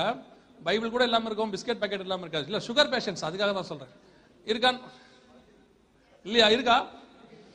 அந்த பார்கோட்ல பாருங்க, முதல் கோடும் நடு கோடும் கடைசி கோடும் பாருங்களேன். மூணு கோடும் பெருசா இருக்கும். இந்த லாங் லைன் மற்றது எல்லாமே ஷார்ட்டா இருக்கும். இந்த முதல் ஒன்னும் நடு ஒன்னும் கடைசி ஒன்று மாத்திரம் பெருசா இருக்கும். இருக்கா? எல்லா பார்கோட்லையும் பாத்தீங்கன்னா இருக்கும். இந்த முதல் ஒன்று நடு ஒன்று கடைசி ஒன்று மட்டும் எப்படி இருக்கும்? பெருசா இருக்கும். இந்த மூணு லைனுக்கு மட்டும் நம்பர் இருக்காது. மிச்ச எல்லா லைனுக்கும் நம்பர் இருக்கும். இந்த மூணு லைனுக்கு மட்டும் என்ன இருக்காது? நம்பர் இருக்காது. ஏன் நம்பர் கொடுக்கல? உங்ககிட்ட இருக்கிறதுலயும் இருக்காது, இதுலயும் இருக்காது. யூஎஸ் போனீங்கனாலும் இருக்காது, இந்தியா போனாலும் இருக்காது. எந்த நாட்டுக்கு போனாலும் எந்த ப்ராடக்ட் எடுத்தாலும் எல்லா ப்ராடக்ட்லையும் மற்ற எல்லா கோடுக்கும் நம்பர் இருக்கும். இந்த மூணு கோடுக்கு மட்டும் நம்பர் இருக்காது. ஏன் நம்பர் இல்லை? சரி, கொடுத்தா என்ன கொடுக்கலாம் அப்படின்னா நம்ம கொடுக்க முடியாது. இதை கண்டுபிடிச்சவர் இவர் தான், ஜார்ஜ் லாரர். அப்பவே 1973 ஜார்ஜ் லாரர்கிட்ட ஒரு இன்டர்வியூ எடுத்தாங்க. ஐயா, இந்த மூணுக்கும் நம்பர் இல்லையே, இந்த மூணுக்கும் நம்பர் கொடுக்கல, ஆனா இந்த மூணுக்கும் 666 தான் வருதுன்னு சொல்றாங்க. 666 நீங்க கொண்டாந்துட்டீங்க. ஏன்னா பைபிள் படி இது இல்லாமல் வாங்கவும் விற்கவும் கூடாதபடிக்கு செய்ததுன்னு இருக்கு. சோ ஈச் அண்ட் எவ்ரி ப்ராடக்ட்ல 666 நீங்க கொண்டாந்துட்டீங்களா அப்படின்னு கேட்டபோது அவர் சொன்னாரு, இந்த மூணுக்கும் 666 தான் வருகிறது, அதனால் என்ன, இது தற்செயலாக அமைந்து விட்டது அப்படின்னு இந்த பேட்டியை சொன்னார். அவர் சொன்ன பேட்டி இந்த வெப்சைட்ல இருக்கு. 8வது கேள்விக்கு பதிலாக இதை சொன்னார். இந்த வெப்சைட்ல அதுக்கான கொஸ்டின் ஆன்சர் செக்ஷன்ல இதுல இருக்குது. அவர் சொன்னார், ஆம், அதனால் என்ன, இது தற்செயலாக அமைந்தது என்றார்.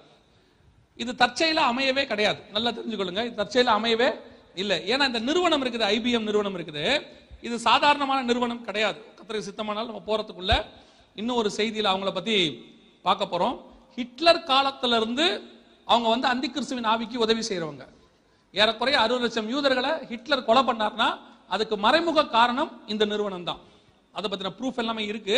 கத்திரிக்கு சித்தமானால் ஒருவேளை அந்த பாடம் நம்ம எடுத்தா பார்க்கலாம். இந்த இடைப்பட்ட காலத்துல அந்த நிறுவனத்தை கண்டுபிடிச்சதுதான் இந்த 666. அதுக்குதான் அவர் சொல்லி கொடுத்தார், ஜார்ஜ் லாரர் அந்த நிறுவனத்துக்காக கண்டுபிடிச்சதுதான் இந்த 666. இப்ப யோசிச்சு பாருங்களேன், நீங்க வாங்கக்கூடிய எல்லா பொருட்களையும் என்ன இருக்குது? பார்கோட் இருக்கு. எல்லா பொருட்களையும் 666 இருக்கு. இப்ப இது இல்லாமல் வாங்கவும் விற்கவும் கூடாதபடிக்கு செய்தது. வெளிப்படுத்தல் 13:17. இன்னைக்கு பார்கோட் இல்லாமல் எந்த பொருளும் கிடையாது. இன்னும் சொல்ல போனா பார்கோட் இல்லாத பொருளை நீங்க வாங்கவே மாட்டீங்க. அது எப்படிங்க? நாங்க அப்படிலாம் பார்க்கலையே. உங்களுடைய மைண்ட் செட்டை எப்படி மாத்தி வச்சிருக்காங்க தெரியுமா? பேக்கிங் பண்ண பொருள் எல்லாமே சுத்தமானது, பேக் பண்ணாத பொருள் சுத்தமானது இல்லை. இஃப் இட் இஸ் பேக்டு நீங்க என்ன செய்வீங்க? ஓ, ரொம்ப நல்லது, சுத்தமானது, ஹைஜீனிக். நம்மள அந்த மைண்ட் செட் கொண்டாந்துட்டான். ஒரு 25 வருஷத்துக்கு முன்னாடி நம்ம ஊர்களுக்கெல்லாம் போகும்போது எங்க இருந்தாலும் தண்ணியை குழாயில திறந்து குடிச்சிருவோம். ஞாபகம் இருக்குமா தெரியாது. ஒவ்வொரு ரயில்வே ஸ்டேஷன்லயும் தண்ணி குடிச்சிருவோம். நம்ம பண்ண பிடிச்சி பாட்டில், அப்பெல்லாம் பாட்டில் கிடையாது, இந்த திருக்கு கூஜான்னு ஒன்று வச்சிருப்பாங்க. அதை தூக்கிட்டு போறது தான் ஆண்களுக்கு வேலையே. அதனால தான் அந்த ஆளை கூஜா தூக்குறாம்பாங்க. காரணமே என்னன்னா அவன் தான் அந்த அவர் சில விஷயங்கள் சொல்லும்போது மாதிரி ஃபீலா பாக்குறாரு. என்ன நடந்ததோ சரி இருக்கட்டும், நம்ம இதையாவது சொல்ல போக கவனிங்க. இந்த அது ஒரு பெரிய அட்வென்ச்சர் ஒன்று நடக்கும். இந்த ரயில்வே ஸ்டேஷனில் போகும்போது அந்த ஸ்டேஷனில் அவர் தண்ணி பிடிக்க ஓடுவார் பாருங்க. இந்த அம்மா ஜன்னலேருந்து அவரையே பார்த்துக்கிட்டு இருக்கோம். அந்த வண்டி மூவ் ஆகும், அவர் அந்த கூஜாவில் தண்ணியை பிடிச்சிட்டு ஓடி வருவார். இந்த அம்மா வாங்க சில அம்மா ஐயோ வராமல் போயிடுவான் போல அப்படின்ட்டு ஒரு ஏக்கமாகவும் பார்க்க இருந்தாலும் வந்துடுவார். சில அம்மா உண்மையாக கூப்பிடும், வந்துருங்க. அந்த ஒவ்வொரு ரயில்வே ஸ்டேஷன்லையும் நம்ம என்ன பண்ணுவோம்? தண்ணி பிடிச்சி கொடுப்போம். ரோட்ல இருந்தா பைப்ல. இப்ப நம்ம அதை இருந்தாலும் குடிக்க மாட்டோம். அந்த தண்ணி கெட்டதான் நல்லதானே நமக்கு தெரியாது. நம்ம மைண்ட்ல சைக்காலஜிக்கலா மாத்திட்டா பாட்டில் தண்ணி நல்ல தண்ணி. அது நான் சொல்றது ஒரு எக்ஸாம்பிள். முந்தையெல்லாம் கடைகளுக்கு போய் எல்லா பொருளுமே பேப்பர்ல மடிச்சு வாங்கிட்டு வந்துருவோம், கடுகு எல்லாமே. இப்ப நம்ம எதையுமே வாங்க முடியாது, எல்லாமே எப்படி வருது? பேக்கிங். இப்ப நம்ம மைண்டே எப்படின்னா, நம்ம ஊர்ல பெட்டி கடையில 50 காசு கொடுங்கன்னு வாங்கின ஆளே இங்க வந்தா மால்ல வண்டி தள்ளுது. உங்களை சொல்லல, இல்ல நம்ம நம்ம நம்ம நம்ம அந்த மைண்ட் செட்டுக்கு போயிட்டோம். மால்ல வண்டி தள்ளி வாங்கினாதான் நமக்கே பெருமை. இப்ப இப்ப நம்ம போய் அங்க வாங்குறது இல்லை, நம்ம போய் அங்க இறங்கி கேட்கிறோம் மால் எதுவும் இல்லையா. இல்ல நம்ம ஊர் தான், அது மாறவே மாறாது. அந்தி கிறிஸ்துவே டென்ஷன் ஆகிற ஒரே ஊர் இந்தியா மட்டும்தான். அவன் பிடிக்க முடியாம ஒரு ஊரை திணறான்னு வச்சுங்க, அது நம்ம ஊரா தான் இருக்கும். ஆனா ஒண்ணு நம்ம ஊர்ல அவன் மேல ஈஸியா நடக்கும். அவனுக்கு என்ன வேணுமாமா 13:15 சொல்லுது வெளிப்படத்துல, பார்க்க வேண்டாம். அவனுக்கு என்ன, எல்லாரும் அவனை காலில் விழுந்து தேவன்னு வணங்கணுமாமா அந்தி கிறிஸ்துக்கு. அது ஈஸியா தமிழ்நாட்டில் நடக்கும் இல்லையா. நம்ம ஊர் யார் காலில் விழுறதுனே தெரியாம விழுவான். வேன் காலில், டெம்போ டிராவலர் காலில் எல்லாம் விழுறான் அவன். அந்திக்கு சொந்தா உழாமையா போயிடுவான். அதனால அது ஒன்றும் பிரச்சனை இல்லை. அப்ப நல்லா கவனிங்க, ஒவ்வொரு பாக்கெட்லயும் என்ன இருக்குது, பார்கோட் சிஸ்டம். ஒவ்வொரு பார்கோட்லயும் என்ன இருக்குது, 666. இப்ப இயேசு சொன்ன வசனத்தை நினைச்சு பாருங்க, வெளிப்படுத்தல் 13:17, 1900 வருஷத்துக்கு முன்னாடி. இது இல்லாமல் வாங்கவும் விற்கவும் கூடாதபடிக்கு செய்தது, புத்தி உடையவன் கணக்கு பார்க்க கடவன். இப்ப உங்க கையில இருக்கிற எல்லா பொருளையுமே 666 இருக்கு. நீங்க வச்சிருக்கிற எல்லா பொருளையும் 666 இருக்கு. அதை ஸ்டோர் பண்ற கம்ப்யூட்டர்லயும் 666 இருக்கு. இப்ப இது இல்லாம நீங்க என்ன பண்ணுவீங்க, என்ன வாங்குவீங்க? இது இல்லாம ஒரு இப்ப நீங்க ஒரு முடிவு இன்னைக்கு ஒரு சும்மா நம்ம எடுக்கிறோம்னு வச்சுக்கோங்களேன். லூலு மார்க்கெட்டுக்கு போறீங்க, முடிவு எடுக்கிறீங்க, பார்கோட் சிஸ்டத்தை நான் யூஸ் பண்ண போறது இல்லைன்னு. வெறும் கையை தான் திரும்பி வருவீங்க. ஏன்னா எல்லாமே அங்க என்ன சிஸ்டம், ஸ்கேனிங் தான். ஸ்கேன் பண்ணணும்னா அங்க கண்டிப்பா என்ன இருக்கும். நான் சொல்றது வெறும் நீங்க வாங்கக்கூடிய இந்த மாதிரி பொருட்கள் ப்ரொவிஷன்ஸ்க்கு மட்டும் கிடையாது. பெரிய பெரிய ராக்கெட்டுக்கு நீங்க வரக்கூடிய திங்ஸ் பார்த்தீங்கன்னா அதுல எல்லாத்துலயுமே பார்கோட் இருக்கும். கம்பல்சரி பார்கோட் இருக்கும். ஏன்னா அந்த பார்கோடுக்குள்ள ஒரு இன்ஃபர்மேஷன் இருக்கு. ஒவ்வொரு நம்பருக்குள்ள என்ன இருக்குது, ஒரு இன்ஃபர்மேஷன். அதை ஷார்ட்டா ஜிப் ஃபைல்னு சொல்லுவோம். அந்த மாதிரி பண்ணி வச்சிருக்காங்க இதுல. சோ கர்த்தர் சொன்னபடி, ரொம்ப ஈஸியா சொன்னோம்னா, கர்த்தர் சொன்னபடியே நீங்கள் வாங்குற எல்லா பொருளையும் என்ன வந்துருச்சு, 666 வந்து விட்டது. வைக்கிற கம்ப்யூட்டர்லயும் 666 வந்துட்டு. இனி இது இல்லாமல் நீங்கள் எதையும் செய்யவும் முடியாது. அப்ப நம்ம என்ன செய்யலாம், இது கைக்கோ நெத்திக்கும் மாறுவதற்கு முன்பதாக நம்ம மீட்க வருவேன் என்று இயேசு வாக்குத்தத்தம் பண்ணி இருக்கிறார். இப்பவே நம்மளால இது இல்லாம வாழ முடியலையே, வருகைக்கு பின்னாடி உங்களால அது இல்லாம வாழவே முடியாது. கம்பல்சரி கைக்கும் நெத்திக்கும் மாறிடும். அது மாறுவதற்கு முன்பாக இருக்கிற வருகையில பங்கடைவதற்கு என்ன செய்யணும்னு பாருங்க. அதுக்கு தான் இந்த செய்தி. இந்த செய்தியோட நோக்கம் எங்கெங்கெல்லாம் இருக்குன்னு இன்ஃபர்மேஷன் ஒரு பக்கம், அதை விட முக்கியம் உங்க டிரான்ஸ்ஃபர்மேஷன். இன்ஃபர்மேஷன் பரலோகத்துக்கு கொண்டு போகாது, டிரான்ஸ்ஃபர்மேஷன் பரலோகத்துக்கு கொண்டு போயிடும். இந்த செய்தியே இல்லாமல் வெறும் இயேசு வருகிறான்னு சொன்னாலும் நீங்க வருகையில போக தான் போறீங்க. ஆனா இது என்ன செய்யும், உங்களுடைய ஆவிக்குரிய வாழ்க்கையை கொஞ்சம் தூண்டி விடும் வருகையில போறது. அதுக்குதான். ஏன்னா அது கடைசி காலத்துல எல்லாத்தையும் பார்த்து விசுவாசிக்கிற காலமா போச்சு. விசுவாசனாலே பார்க்காம இருக்கிறது தான். விசுவாசம்னா என்ன, நம்பப்படுதல் மேல் உறுதியும் காணப்படாத மேல் நிச்சயம். அதான் விசுவாசம். ஆனா இப்ப கடைசி கால விசுவாசம் என்னது, எதையாவது பார்த்தாலாவது வருதாலும் கத்த பாக்குறாரு, எல்லாத்தையும் உங்களுக்கு வெளியரங்கமாக்கி கொடுக்கிறாரு. இது ரெண்டாவது. நீங்க வச்சிருக்கிற பார்கோட் சிஸ்டம் எல்லாத்திலும் என்ன வந்துருச்சு, 666 வந்துருச்சு. இப்ப மூணாவது, கடைசியாக மூணாவது காரியம் என்னன்னு கேட்டா, வரக்கூடிய எல்லாத்துலயுமே ட்ரிங்க்ஸ், நீங்க யூஸ் பண்ணக்கூடிய ப்ராடக்ட்ஸ், இந்த பேட்டன் ரைட்ஸ் வாங்கக்கூடியதான ரெப்யூட்டட் கம்பெனிஸ், இந்த கம்பெனிஸ் எல்லாத்துக்குள்ளேயும் பாத்தீங்கன்னா ஏதோ ஒரு வகையில 666 மறைஞ்சிருக்கும். ஏதோ ஒரு வகையில என்ன செய்யும், 666 மறைஞ்சிருக்கும். இது லேட்டஸ்டா வரக்கூடிய ட்ரிங்க், மான்ஸ்டர் ட்ரிங்க் அப்படின்னு பேரு. இந்த ட்ரிங்க்கு பேரு மான்ஸ்டர் ட்ரிங்க்னு பேரு. இந்த ட்ரிங்கை பத்தி நீங்க நிறைய கேள்விப்பட்டிருப்பீங்க. இது வந்து ரொம்ப என்ன என்ன ட்ரிங்க்கு என்ன சொல்லுவாங்கன்னு சொன்னா, புத்துணர்ச்சி ஊட்டுறது, உங்களுக்கு டயர்ட்னஸ் எல்லாம் போக்கிறோம், என்னென்னமோ சொல்லுவாங்க. சரியா? இது வந்து ஒரு யூத நிறுவனம், யூத கம்பெனி. இந்த ட்ரிங்கை பத்தி உங்களுக்கு எதுவுமே தெரியாட்டி கூட பரவாயில்ல, ஆனா இது உங்களுக்கு ரீச் ஆயிருக்கும். இந்த சிம்பிள் டிஷர்ட்ல, அப்புறம் ஸ்டிக்கர்ஸ், கேப்ல, எல்லாத்திலையும் பார்த்திருப்பீங்க இந்த ஸ்டிக். இது இது என்னது, இது என்ன சிம்பிள், பார்க்கறதுக்கு பாம்பு மாதிரி இருக்கும்.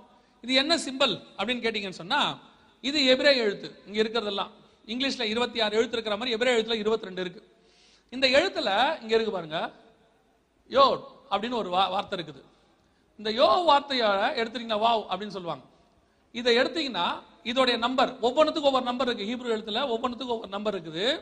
இதுல நீங்க நல்லா கவனிச்சீங்கன்னு பார்த்தீங்கன்னா, வாவை பார்த்தீங்கன்னா, இந்த வாவ்ல 6 தான் கொடுக்கப்பட்டிருக்கு. இதான் வாவ். 3 வாவ் போட்டதுதான் இந்த சிம்பல், மான்ஸ்டர் சிம்பல். இதுல இதுதான் 666. இது கரெக்டா இல்ல, நீங்க கொஞ்சம் உயர்த்தி சொல்றீங்களா அப்படின்னா இல்ல. நல்லா கவனிங்க, இந்த ட்ரிங்க்கு பேரு மான்ஸ்டர். மான்ஸ்டர்னா என்ன, மிருகம். பைபிள்ல 666 என்ன நம்பர்னு போட்டிருக்கு? மிருகத்தின் நம்பர் தான் போட்டிருக்கு. இந்த ட்ரிங்க்கு பேரே மிருகம் தான். இதோட சிம்பல் தான் இது. இந்த சிம்பல் தான் 666 இருக்கிறது. இந்த சிம்பலை நீங்க நிறைய இடத்துல பாப்பீங்க. அதான் நான் பொதுவா சொல்லுவேன், பிள்ளைகளுக்கு நாம நிறைய நேரத்துல இந்த ஸ்டிக்கர்ஸ் இதெல்லாம் வாங்கி கொடுக்குறோம். இந்த கையில போடுறது இதெல்லாம் டாட்டூஸ் இந்த மாதிரிலாம் சொல்றாங்க. அதாவது பிள்ளைங்க கேட்கறாங்க ஜாலி, அதுங்களுக்கு என்ன தெரியும் அப்படின்னா, ஆண்டவர் தெளிவா சொல்றாரு, பிள்ளையாண்டானை நடத்த வேண்டிய வழியில் நடத்து, அவன் அதை முதிர் வயதிலும். உங்க பிள்ளைக்கு வாங்கி கொடுங்க, அதுவே என்ன வாங்கி கொடுக்குறீங்கன்றதையும் பாருங்க. ஏன்னா இப்ப இன்னைக்கு நீங்க வாங்கி கொடுக்கறது அவனுக்கு நாளைக்கு போட போற பெரிய காரணத்துக்கு விதை. இப்ப நீங்க அவனுக்கு இந்த ஸ்டிக்கரை வலது கையில போடுறதுக்கு பழக்கப்படுத்திட்டீங்கன்னா நாளைக்கு வலது கையில முத்திர போறதுக்கு அவனுக்கு ஒரு தயக்கமே இருக்காது. ஏன்னா அன்னைக்கு அம்மா என்ன செஞ்சாங்க, நமக்கு அப்பா என்ன செஞ்சாரு, இது நாம அவரே தான் போட்டாரு, தப்பா இருந்தா அப்பா சொல்லிருப்பாருன்னு அப்பன் சொல்லுவான். இப்ப நீங்க என்ன நினைக்கிறீங்க, ஓ பிள்ளைக்கு தானே அப்படின்னு நினைக்கிறீங்க. எந்த ஒரு விஷயத்தையும் உங்க பிள்ளைக்கு வாங்கி கொடுங்க. சில அப்பா அம்மாவுக்கு என்னன்னா, நாம கஷ்டப்பட்டோம், நம்ம பிள்ளைகள் நல்லா இருக்கட்டும். நல்லா இருக்கட்டும், அது கிறிஸ்துவுக்குள்ள நல்லா இருக்கட்டும். எல்லாமே அதான் எப்பவும் சொல்லுவேன், ஒரு வஸ்திரம் வாங்கி கொடு, ஒரு ட்ரெஸ் வாங்கி கொடுக்குறீங்க பிள்ளைகளுக்கு, காஸ்ட்லி ட்ரெஸ் கூட வாங்கி கொடுங்க, ஆனா தகுதியான ட்ரெஸ் வாங்கி கொடுங்க. சிலர் வந்து பிள்ளை கேக்குது அப்படின்னு சொல்லிட்டு சில ட்ரெஸ் எல்லாம் வாங்கி கொடுக்குறாங்க, அருவருப்பா இருக்கு, அதை கண்டிப்பா சபைக்கு போடவே முடியாது. சபைக்கு வரும்போதாவது டீசென்டான, சபைக்கு வரும்போதாவது இல்ல, எப்பவுமே ஒரு டீசென்டான ட்ரெஸ் தான் போடணும். அது ஆணா இருக்கட்டும் பெண்ணா இருக்கட்டும். அதான் நேற்று சொன்ன பாருங்க, முந்தையெல்லாம் ஒருத்த சட்டையை கிழிச்சிட்டு அலைஞ்சா அவனுக்கு பேர் பைத்தியம். இப்ப கிழிஞ்ச சட்டையை காசு கொடுத்து வாங்கினா அவன் தான் அறிவாளி. என்னடா லேட்டஸ்ட் ஃபேஷன் போட்டிருக்கிற பிராண்டடுங்கிறான், என்னன்னு பார்த்தா ரெண்டு பக்கமும் கால் கிழிஞ்சிருக்கு, அநியாயமா இருக்கு. நான் சொல்றேன், பிசாசு கடைசி காலத்துல மனுஷனை பைத்திய மாதிரி அலைய விடுறான். அதை பிராண்டடு அப்படின்னு மைண்ட்ல ஏத்துறான், அது ஃபேஷன் அப்படின்னு ஏத்துறான். ரொம்ப கேர்ஃபுல்லா இருங்க. நம்ம ஆண்டவர் என்னைக்கு இருந்தாலும் நம்ம நிர்வாணத்தை மறைக்க தான் விரும்புவார். நம்ம நிர்வாணத்தை காட்ட விரும்புறது பிசாசு தான். அதான் நம்ம ஆண்டவருக்கும் பிசாசுக்கும் வித்தியாசம். ஃபேஷனுங்கிற பேர்ல உங்க மைண்ட்ல நிர்வாணத்தை காட்ட விரும்புறது பிசாசு, நம்ம நிர்வாணத்தை மறைக்க விரும்புறது ஆண்டவர். கேர்ஃபுல்லா இருந்து கொள்ளுங்க. பிள்ளைகளுக்கு எது வாங்கி கொடுத்தாலும் ஜாக்கிரதையா இருங்க. இந்த ட்ரிங்க் மான்ஸ்டர் ட்ரிங்க், இந்த மாதிரி எல்லா ட்ரிங்க்கும் இருக்கு, ஒவ்வொரு ட்ரிங்க்லயும் இருக்கு. ஒவ்வொன்றையும் எக்ஸ்பிளைன் பண்ண முடியும். இது 666ன்றதுனால இதை மட்டும் உங்களுக்கு எக்ஸ்பிளைன் பண்றோம். ரெட் புல்லுன்னு ஒன்று இருக்கு, சிவப்பான காளை அப்படின்னு. பைபிள்ல சிவப்பான மிருகம் தான் கடைசியா வரும்னு பைபிள் சொல்லுது. அந்த ரெட் புல்குள்ள இருக்கிற ஒரு ஸ்திரீ ஒரு காரியம் இருக்கு, அதுவும் இருக்கு. எல்லாமே பைபிள்ல எது எதெல்லாம் தப்புன்னு சொல்லுதோ அதையெல்லாம் உலகத்துல கொண்டு வருவாங்க. அதை கொண்டு வந்து உங்களை பழக்கப்படுத்துவாங்க. பைபிள் தப்புன்னு சொல்றதெல்லாம் என்ன செய்வாங்க, உங்களை பிராண்டடா கொண்டு வந்து உங்களை பழக்கப்படுத்துவாங்க. அதுல ஒண்ணுதான் இது. இதுலயே என்னன்னு பாத்தீங்கன்னா, அந்த ட்ரிங்க்ல என்ன போட்டிருப்பாங்கன்னா, மான்ஸ்டர் எனர்ஜி இங்க இருக்கு பாருங்க. அப்படின்னா என்ன அர்த்தம், மிருகத்தின் சக்தி. ஆண்டவர் இதுக்கு பின்னாடி எவ்வளவு ஸ்பிரிச்சுவல் காரியம் இருக்கு தெரியுமா? உங்களையும் என்னையும் தேவ அம்சத்தோட தான் ஆண்டவர் ஆதாம் மூலமா படைச்சார். அந்த தேவ சாயலை மிருகத்துக்கிட்ட அவன் என்ன பண்ணிட்டான், விட்டுட்டான். இப்ப அவனுக்குள்ள என்ன சுபாவம் வந்துருச்சு, மிருக சுபாவம் வந்துருச்சு. இந்த மிருக சுபாவத்தை மனுஷ சாயலாய் மாறி தேவன் நமக்குள்ள இருந்து எடுத்து நம்மளை தேவ சாயலாய் மாற்றுகிறார். இதுதான் தேவனுடைய திட்டம். இந்த தேவ சாயலா இருக்கிற நம்மளை திருப்பி அவன் என்ன சாயலா மாத்துறான், மிருக சாயலாக மாத்துறான். இதுதான் இதோட ஸ்பிரிச்சுவல் காரியம். இங்க பாத்தீங்கன்னா இந்த ட்ரிங்க்ல போட்டிருப்பாங்க அன்லீச் த பீஸ்ட் அப்படின்னு போட்டிருப்பாங்க. இதெல்லாம் ட்ரிங்க்ல எழுதியிருக்கோம் நீங்க பாத்தீங்கன்னா. அப்படின்னா என்னன்னா, உனக்குள்ள இருக்கிற மிருகத்தை கட்டவிழ்க்கிறதுன்னு அர்த்தம். உனக்குள்ள இருக்கிற மிருகத்தை கட்டவிழ்க்கிறது. சில நேரங்கள்ல இந்த மாதிரி ட்ரிங்கை நீங்க பிராக்டிகலா சொல்றேன், இப்ப நான் பிசிக்கலா உங்களுக்கு சொல்றேன். இந்த மாதிரி ட்ரிங்க் எல்லாம் குடிக்கலாமான்னு கேட்டா மெடிக்கலி குடிக்க கூடாது. இதுல இருக்கிற எதுவுமே ஃப்ரூட் ஜூஸ் கிடையாது. அதுலயே போட்டிருப்பாங்க இது எல்லாமே சிந்தட்டிக், இது எல்லாமே கெமிக்கல். இது என்ன செய்யுது நான் உங்களுக்கு கொஞ்சம் சொல்றேன் பாருங்க. இது என்ன என்ன என்ன பண்ணும் அப்படின்னு கேட்டா, நம்ம உடம்புல ஆண்டவர் சில டிராபிக் லைட் மாதிரி சில இது வச்சிருக்கிறார், சிக்னல்ஸ் வச்சிருக்கிறார். என்ன சிக்னல், வெளியே ஏதாவது ஏற்பட்டா நம்ம பார்த்து கண்டுபிடிச்சிருவோம், உள்ள ஏற்பட்டா பார்த்து கண்டுபிடிக்க முடியாது. அதுக்காக என்ன பண்ணிருக்காரு, உள்ள ஏற்படக்கூடிய அந்த விளைவுகளை தெரியப்படுத்துறதுக்கு வெளியே சில சிம்டம். என்னது, பாடி ரொம்ப ஹீட் ஆனா கண்ணு என்ன ஆயிரும், சகப்பாயிரும். பாடியில கொஞ்சம் பாய்சன் கலந்தா கண்ணு என்னவாயிரும், ப்ளூவா மாறும். ஏன் கண்ணு ப்ளூவா மாறுது, அங்க ப்ளூவா மாறும் போது தெரியும் உள்ள என்ன வந்துருச்சு, பாய்சன் வந்துருச்சு. நீங்க டாக்டர் கிட்ட போங்களேன், போனவொடனே முதல்ல என்ன பண்ணுவாரு, இப்படி கண்ணை பாப்பாரு. ஏன்னா அந்த கண்ணை பார்த்தவொடனே கண்ணுக்குள்ள எல்லாமே தெரியும். ரெண்டாவது ஸ்கின், இந்த ஸ்கின் மேல வர ரேஷஸ் வச்சு கண்டுபிடிப்போம். நம்ம வீட்டுல சொல்லுவாங்க பிள்ளைகளுக்கு வெள்ளை வெள்ளையா வந்துடும். குட்டி பிள்ளைகளுக்கு சொல்லுவாங்க வயிற்றுல பூச்சி இருக்கு போல இங்க பிள்ளை. அப்ப இது வந்து என்னது, உள்ளுக்குள்ள இருக்கிறத காட்டுறதுக்கு கத்தர் என்ன பண்ணிருக்கிறாரு, வெளியே நிறைய அடையாளங்கள் வச்சிருக்கிறாரு. நகத்துல வச்சிருக்கிறாரு. நீங்க டாக்டர்ஸ் போனா நகத்தை பார்ப்பாங்க, இப்படி இந்த நகத்தை வச்சு கண்டுபிடிக்கலாம். உள்ளுக்குள்ள என்ன ஏற்பட்டாலும் வெளியே காட்டுறதுக்கு நிறைய இடத்த கத்தர் என்ன பண்ணிருக்கிறாரு, வெளியே வச்சிருக்கிறாரு. அதுல ஒண்ணுதான் தூக்கம். உள்ள பாடி வீக் ஆகுதுன்னு ஒண்ணே வெளியே என்ன வரும், தூக்கம் வரும். டோட்டல் பாடியும் டயர்ட் ஆயிருச்சு அப்படின்னா எல்லா கண்ணு மூடிடும். கண்ணு அதுக்கு மேல திறக்கவே, நீங்க என்ன சொல்றீங்க, கண்ணை திறக்கவே முடியல அப்படின்னா என்ன அர்த்தம்னா ஆஃப் ஆகுது எல்லாம். படு படு கொஞ்ச நேரம் என்ன செய்ய படு, ஏன்னா டயர்ட் ஆகுது படுன்னு சொல்லுது. அந்த நேரத்தை நீங்க என்ன பண்ணணும், படுத்து தூங்கணும். உடனே இவன் என்ன பண்ணுவான் தெரியுமா, இவன் சொல்றான் நீ இதை வாங்கி குடிச்சினா உன்னோட டயர்ட்னஸ் எல்லாம் போயிடும். இது என்ன பண்ணும் தெரியுமா, போய் உள்ள போய் இந்த டயர்டாகி தூங்குற நிலைமையில இருக்கிற நரம்புகள் இருக்குல்ல எல்லாத்தையும் எகிப்தின் ஆளோட்டிகள் மாதிரி அடிச்சு எழுப்பும். டம்மு டம்முன்னு அடிச்ச உடனே டக்குன்னு உங்களுக்கு பிரிஸ்க் ஆகும். நீங்க சொல்லுவீங்க குடிச்ச உடனே பிரிஸ்க் ஆயிருச்சு, டீ குடிச்ச உடனே பிரிஸ்க் ஆயிருச்சு, இதை குடிச்ச உடனே பிரிஸ்க் ஆயிருச்சு, அதுக்கப்புறம் 4 மணி நேரம் வேலை பார்த்தேன். You are travelling in the wrong route. கொஞ்சம் கொஞ்சமா உங்க நரம்பு என்ன ஆகும், இந்த அடியை தாங்காம என்ன செய்யும், துள்ளி துள்ளி குதிக்கும். பிரிஸ்காவீங்க. ஒரு நகாலத்துல இந்த நரம்பு என்ன ஆயிடும், வீக் ஆயிடும். அதுக்கப்புறம் என்ன ஆகும், இதை அடிச்சாதான் அது வேலையே பார்க்கும், அடிக்ட் ஆவீங்க. கடைசியா உங்க நரம்பு எல்லாம் வீக் ஆயிடும். ஆண்டவர் தூக்கத்தை கொடுத்தா என்ன பண்ணணும், வீட்டுல பிரதர் சொல்லிட்டாரு ஸ்டார்ட் பண்ணுவோம் 7 மணிக்கு எழுந்திரிப்போம்னு நினைச்சிடாதீங்க. ஏன்னா சிலருக்கு அது ஒரு பெரிய கிருபை இருக்குங்க. நானும் பார்த்துருக்கிறேன். நல்லா காரில் வந்து சர்ச்சில் தூங்குறான், திருப்பி ஆராதனை முடிஞ்சோடனே எழுந்திரிச்சு காரில் நல்லா வீட்டுக்கு. அது சபையில் வந்து அதுவும் ஒரு சிலர்லாம் அது செவ்வறு பக்கமாக தேடி பிடிச்சி உட்காரும், பார்த்துருக்கீங்களா. அப்படியே நல்லா சாஞ்சு உட்காந்தா அது அவங்களுடைய பொறுப்பு என்னன்னா வந்தோம் படுத்தோம் கத்தர் கிருபையா. அது வேற சொல்லுவாங்க நீதிமானுக்கு கத்தர் நித்திரை அளிக்கிறேன். ஆனால் நான் கவலைப்பட மாட்டேன் நீங்களாம் தூங்குனீங்கன்னா. ஏன்னு சொன்னால் எனக்கு எப்பவுமே ஒரு நம்பிக்கை உண்டு. ஆனானப்பட்ட பவுல் பிரசங்கத்திலே ஒருத்தன் தூங்கியிருக்கான் இல்லையா, இருக்குதானே பைபிளில். பவுல் பிரசங்கத்திலே ஒருத்தன் தூங்கியிருக்கான். நம்மளாம் ஏமாத்துறோம்.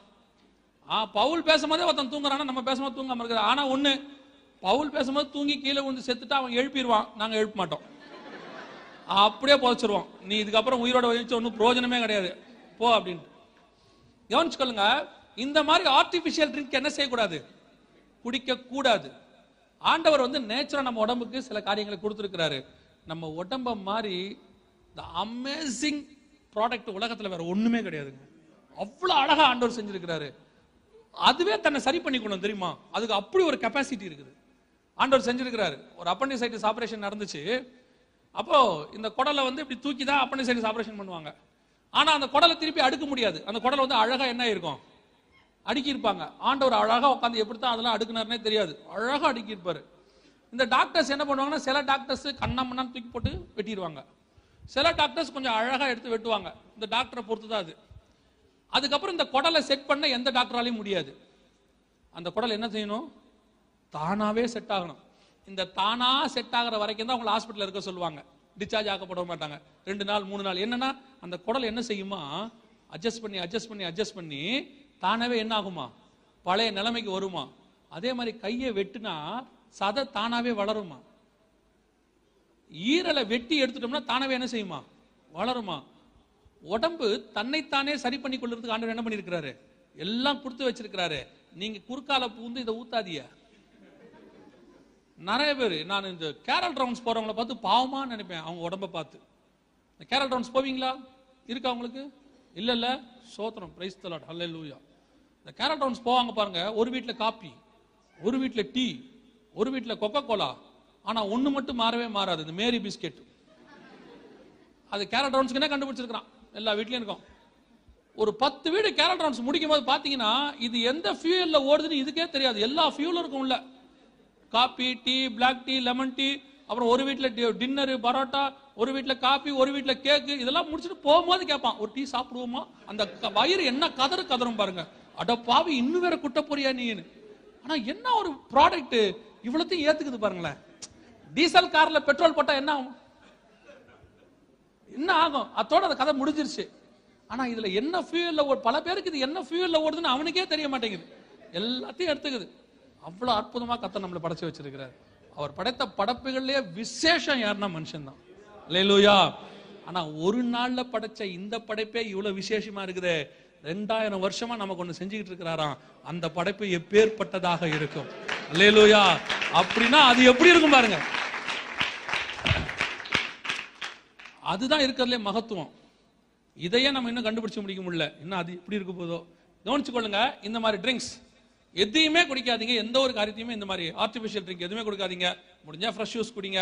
இந்த மாதிரி ஆர்டிபிஷியல் ட்ரிங்க் எதுவுமே என்ன செய்யாதீங்க, குடிக்காதீங்க. அடுத்து மிக முக்கியமானது 666 கூகுள். இந்த கூகுளோடைய சிம்பலே இப்ப எப்படி மாத்திட்டாங்க, 666க்கு மாத்திட்டாங்க. இதுக்கு பின்னாடி, இந்த கூகுளுக்கு பின்னாடி பல மிக முக்கியமான மான்ஸ்டர் கம்பெனிஸ், அதாவது இந்த அந்தி கிறிஸ்துவை கொண்டு வரக்கூடிய மிக முக்கியமான நிறுவனங்கள்லாம் இருக்கு. அதுல பிரதானமானது இது. இதுலயும் ஒரு விஷயத்தை நான் உங்களுக்கு இம்பார்ட்டண்டா சொல்ல விரும்புறேன். இந்த செய்தியில உங்களுக்கு நான் சொல்ல விரும்புறது மிக முக்கியமான ஒரு விஷயம். என்னன்னு கேட்டீங்கன்னா, இந்த கூகுள்ல நீங்க யூஸ் பண்ணக்கூடிய smart phone the most dangerous instrument in the world, at the same time the most useful instrument in the world. அருமையான உபயோகமான பொருள், ஆனா இருக்கிறதே ரொம்ப ஆபத்து. இந்த கூகுள்ல நீங்க பேசுற ஒவ்வொரு விஷயமும், உங்க ஸ்மார்ட் போன்ல நீங்க பேசுற ஒவ்வொரு விஷயமும் 100% ஸ்டோர் ஆகிட்டு இருக்கு ஒரு இடத்துல. நீங்க உங்களுடைய செல்போன்ல டெலிட் பண்ணாலும், உங்களுடைய செல்போன்ல இருந்து அதை நீங்க ரிமூவ் பண்ணி உங்க செல்போனையே ஃபார்வர்ட் பண்ணாலும் மொத்தம் உங்களுக்கு திருப்பி கிடைக்கும். எப்படி கிடைக்கும் என்னங்கறத நான் உங்களுக்கு அடுத்து சொல்றேன். அதுக்கு முன்னாடி அதுக்கான இன்ஃபர்மேஷன். இவர் பேரு டேவிட் ஸ்னோடன். இந்த டேவிட் ஸ்னோடனை பத்தி நீங்க கேள்விப்பட்டிருப்பீங்கன்னு நான் நினைக்கிறேன். இவர் வந்து ஒரு அமெரிக்க விசிலர், அதாவது அமெரிக்காவில் இருக்கக்கூடியதான எல்லா ராணுவ ரகசியங்களையும் வெளியிட்டவர். இவர் இல்ல, இவர் வந்து பேட்டி எடுக்க போறவர். இப்ப வருவார் பாருங்க, அவர் தான் டேவிட் ஸ்னோடன். இந்த டேவிட் ஸ்னோடன் தான் பல உண்மைகளை சொன்னார். இது அவர் வெளியிட்ட வீடியோ, கடைசி வீடியோ. இந்த வீடியோல அது உள்ள வராரு பாருங்க, அவர் தான் டேவிட் ஸ்னோடன். இவர் என்ன சொல்றாரு அப்படின்னு கேட்டா, உங்க ஸ்மார்ட் போன்ல உலகத்துல இருக்கிற 600 கோடி பேருடைய ஸ்மார்ட் போன், 700 கோடி பேருடைய ஸ்மார்ட் போன் மொத்தமும் லண்டனில் ஒரு ஹெட் குவார்ட்டர்ஸில் இணைக்கப்பட்டிருக்கு. அதுல இருக்கக்கூடிய எல்லா உங்களுடைய இன்ஃபர்மேஷன்ஸ் அத்தனையும் அங்கே ஸ்டோர் பண்ணப்படுகிறது. இங்க இருக்கு பாருங்க, இதான் அதோட லண்டனோட ஹெட் குவார்ட்டர்ஸ். அத்தனை செல்போனுடைய மொத்த இன்ஃபர்மேஷன், உங்க வாட்ஸ்அப்ல, ஃபேஸ்புக்ல, உங்களுடைய மெசேஜஸ், நீங்க பேசுறது அத்தனையும் ஸ்டோர் ஆயிருக்கு. அதை உங்க பர்மிஷனோட தான் வாங்கிட்டு போனாங்க. அதுக்கு பேரு ஸ்மர்ஃப்னு பேரு. இந்த ஸ்மர்ஃப்னா என்னங்க, என்ன நடக்குது அப்படின்னு கேட்டா, கொஞ்சம் கவனிங்க. நீங்க செல்போனை வாங்கும் போது ஒரு 3 கேள்வி கேட்டுச்சு, ஞாபகம் இருக்கா? ஞாபகம் இருக்கா இல்லையா? சீக்கிரம், இப்படி இல்லை இப்படி, ஒரு 3 கேள்வி கேட்டுச்சு. உங்களுக்கு அது ஞாபகத்துல இருக்காது. ஏன்னா அந்த போனை வாங்கின புதுசுல அதை ஆன் பண்ணுங்கிற வேகத்துல அவன் என்ன கேட்டான்னு கூட நீங்க கவனிச்சிருக்க மாட்டீங்க. முதலாவது கேள்வி, உன்னுடைய செல்போன்ல இருக்கிற எல்லா டீடைல்ஸோடைய ஒரு காப்பியை நாங்க எடுத்துப்போம், கூகுள் அக்சஸ் பண்ணுன்னு சொன்னாங்க. நீங்க என்ன கொடுத்தீங்க? ஓகே. அடுத்த கேள்வி, இந்த எடுக்கிற இந்த இன்ஃபர்மேஷன்ஸை கூகுளோடைய தேர்ட் பார்ட்டிஸ், யூடியூப், அவங்களுக்கு இருக்கக்கூடியதா எல்லாத்துக்கும் நாங்க ஷேர் பண்ணுவோம்னு சொல்லுச்சு. நீங்க என்ன சொன்னீங்க? ஓகே, நீ என்ன வேணா பண்ணிக்க, முதல்ல ஆன் ஆகும். மூணாவது சொல்லுச்சு, இந்த இன்ஃபர்மேஷன் என்னைக்கு உனக்கு காணாம போனாலும் எங்கிட்ட கேளு, அதோடைய மெயின் காப்பி எங்ககிட்ட இருக்கும், நாங்க உங்களுக்கு தருவோம்னுச்சு. நீங்க என்ன பண்ணீங்க? ஓகே. அவ்வளவுதான். நீங்க பேசுற ஒவ்வொரு பேச்சும், நீங்க அனுப்பின எஸ்எம்எஸ், நீங்க வாட்ஸ்அப்ல அனுப்பின வீடியோ, அனுப்பின மெசேஜஸ், போட்டோஸ் அத்தனையும் ஸ்டோர் ஆயிருக்கு. இப்பவும் ஸ்டோர் ஆயிருக்கு. உங்களுடைய அக்கவுண்ட்ல அத்தனை இருக்கும். நீங்க பாத்தீங்களா, உங்களுடைய பழைய செல்போன்ல இருந்து புது கார்டை போட்டு நீங்க போட்டா பழைய வாட்ஸ்அப் அதை அப்படியே டேக் ஓவர் பண்ணிக்கும். எத்தனை நம்பர் மாத்திரம் டேக் ஓவர் பண்ணிக்கும். அதை விட பெரிய விஷயம், 2014 ஆகஸ்ட் மாசம் 9ஆம் தேதி என்ன போட்டோ எடுத்தீங்கன்னு உங்களுக்கு வரும் தெரியுமா? ஆனா உங்ககிட்டயே அது இருக்காது, உங்ககிட்டயே அந்த காப்பி இருக்காது. எப்படி வருது? அத்தனையும் ஏற்கனவே ஸ்டோர் ஆயிருச்சு. நம்மளுடைய மைண்ட் செட் என்ன தெரியுமா? நான் டெலீட் பண்ணிட்டேன், அவ்வளவுதான், நான் டெலீட் பண்ணிட்டேன். என்கிட்ட இல்ல, யாருகிட்டையும் இல்ல, உங்ககிட்ட மட்டும் தான். இல்ல, இப்ப எல்லாருகிட்டையும் இருக்கு. யூடியூப்ட்ட இருக்கு, வாட்ஸ்அப்ட்ட இருக்கு, கூகுள்ட்ட இருக்கு, எல்லாத்தையும் இருக்கு, போலீஸ்கிட்டையும் இருக்கு, அத்தனை போலீஸ்கிட்ட இருக்கு. கடந்த வருஷம் இந்தியாவுடைய சென்ட்ரல் கவர்மெண்ட் உங்களுடைய செல்போனை 10 நிறுவனங்கள் கண்காணிப்பதற்கு பர்மிஷன் கொடுத்திருக்காங்க. உங்களை கேட்காமையே உங்க இன்ஃபர்மேஷன்ஸ் எல்லாம் 2 வருஷமா எடுத்துக்கிட்டு இருக்காங்க. தெரியுமா தெரியாதா? தெரியாதா? சவுண்ட் வைக்க முடியுமா? சவுண்ட் வைக்கலாமா?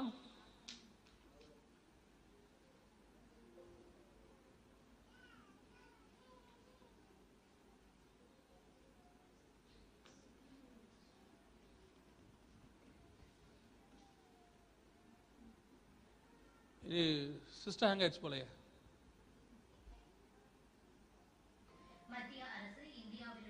கவனிங்க,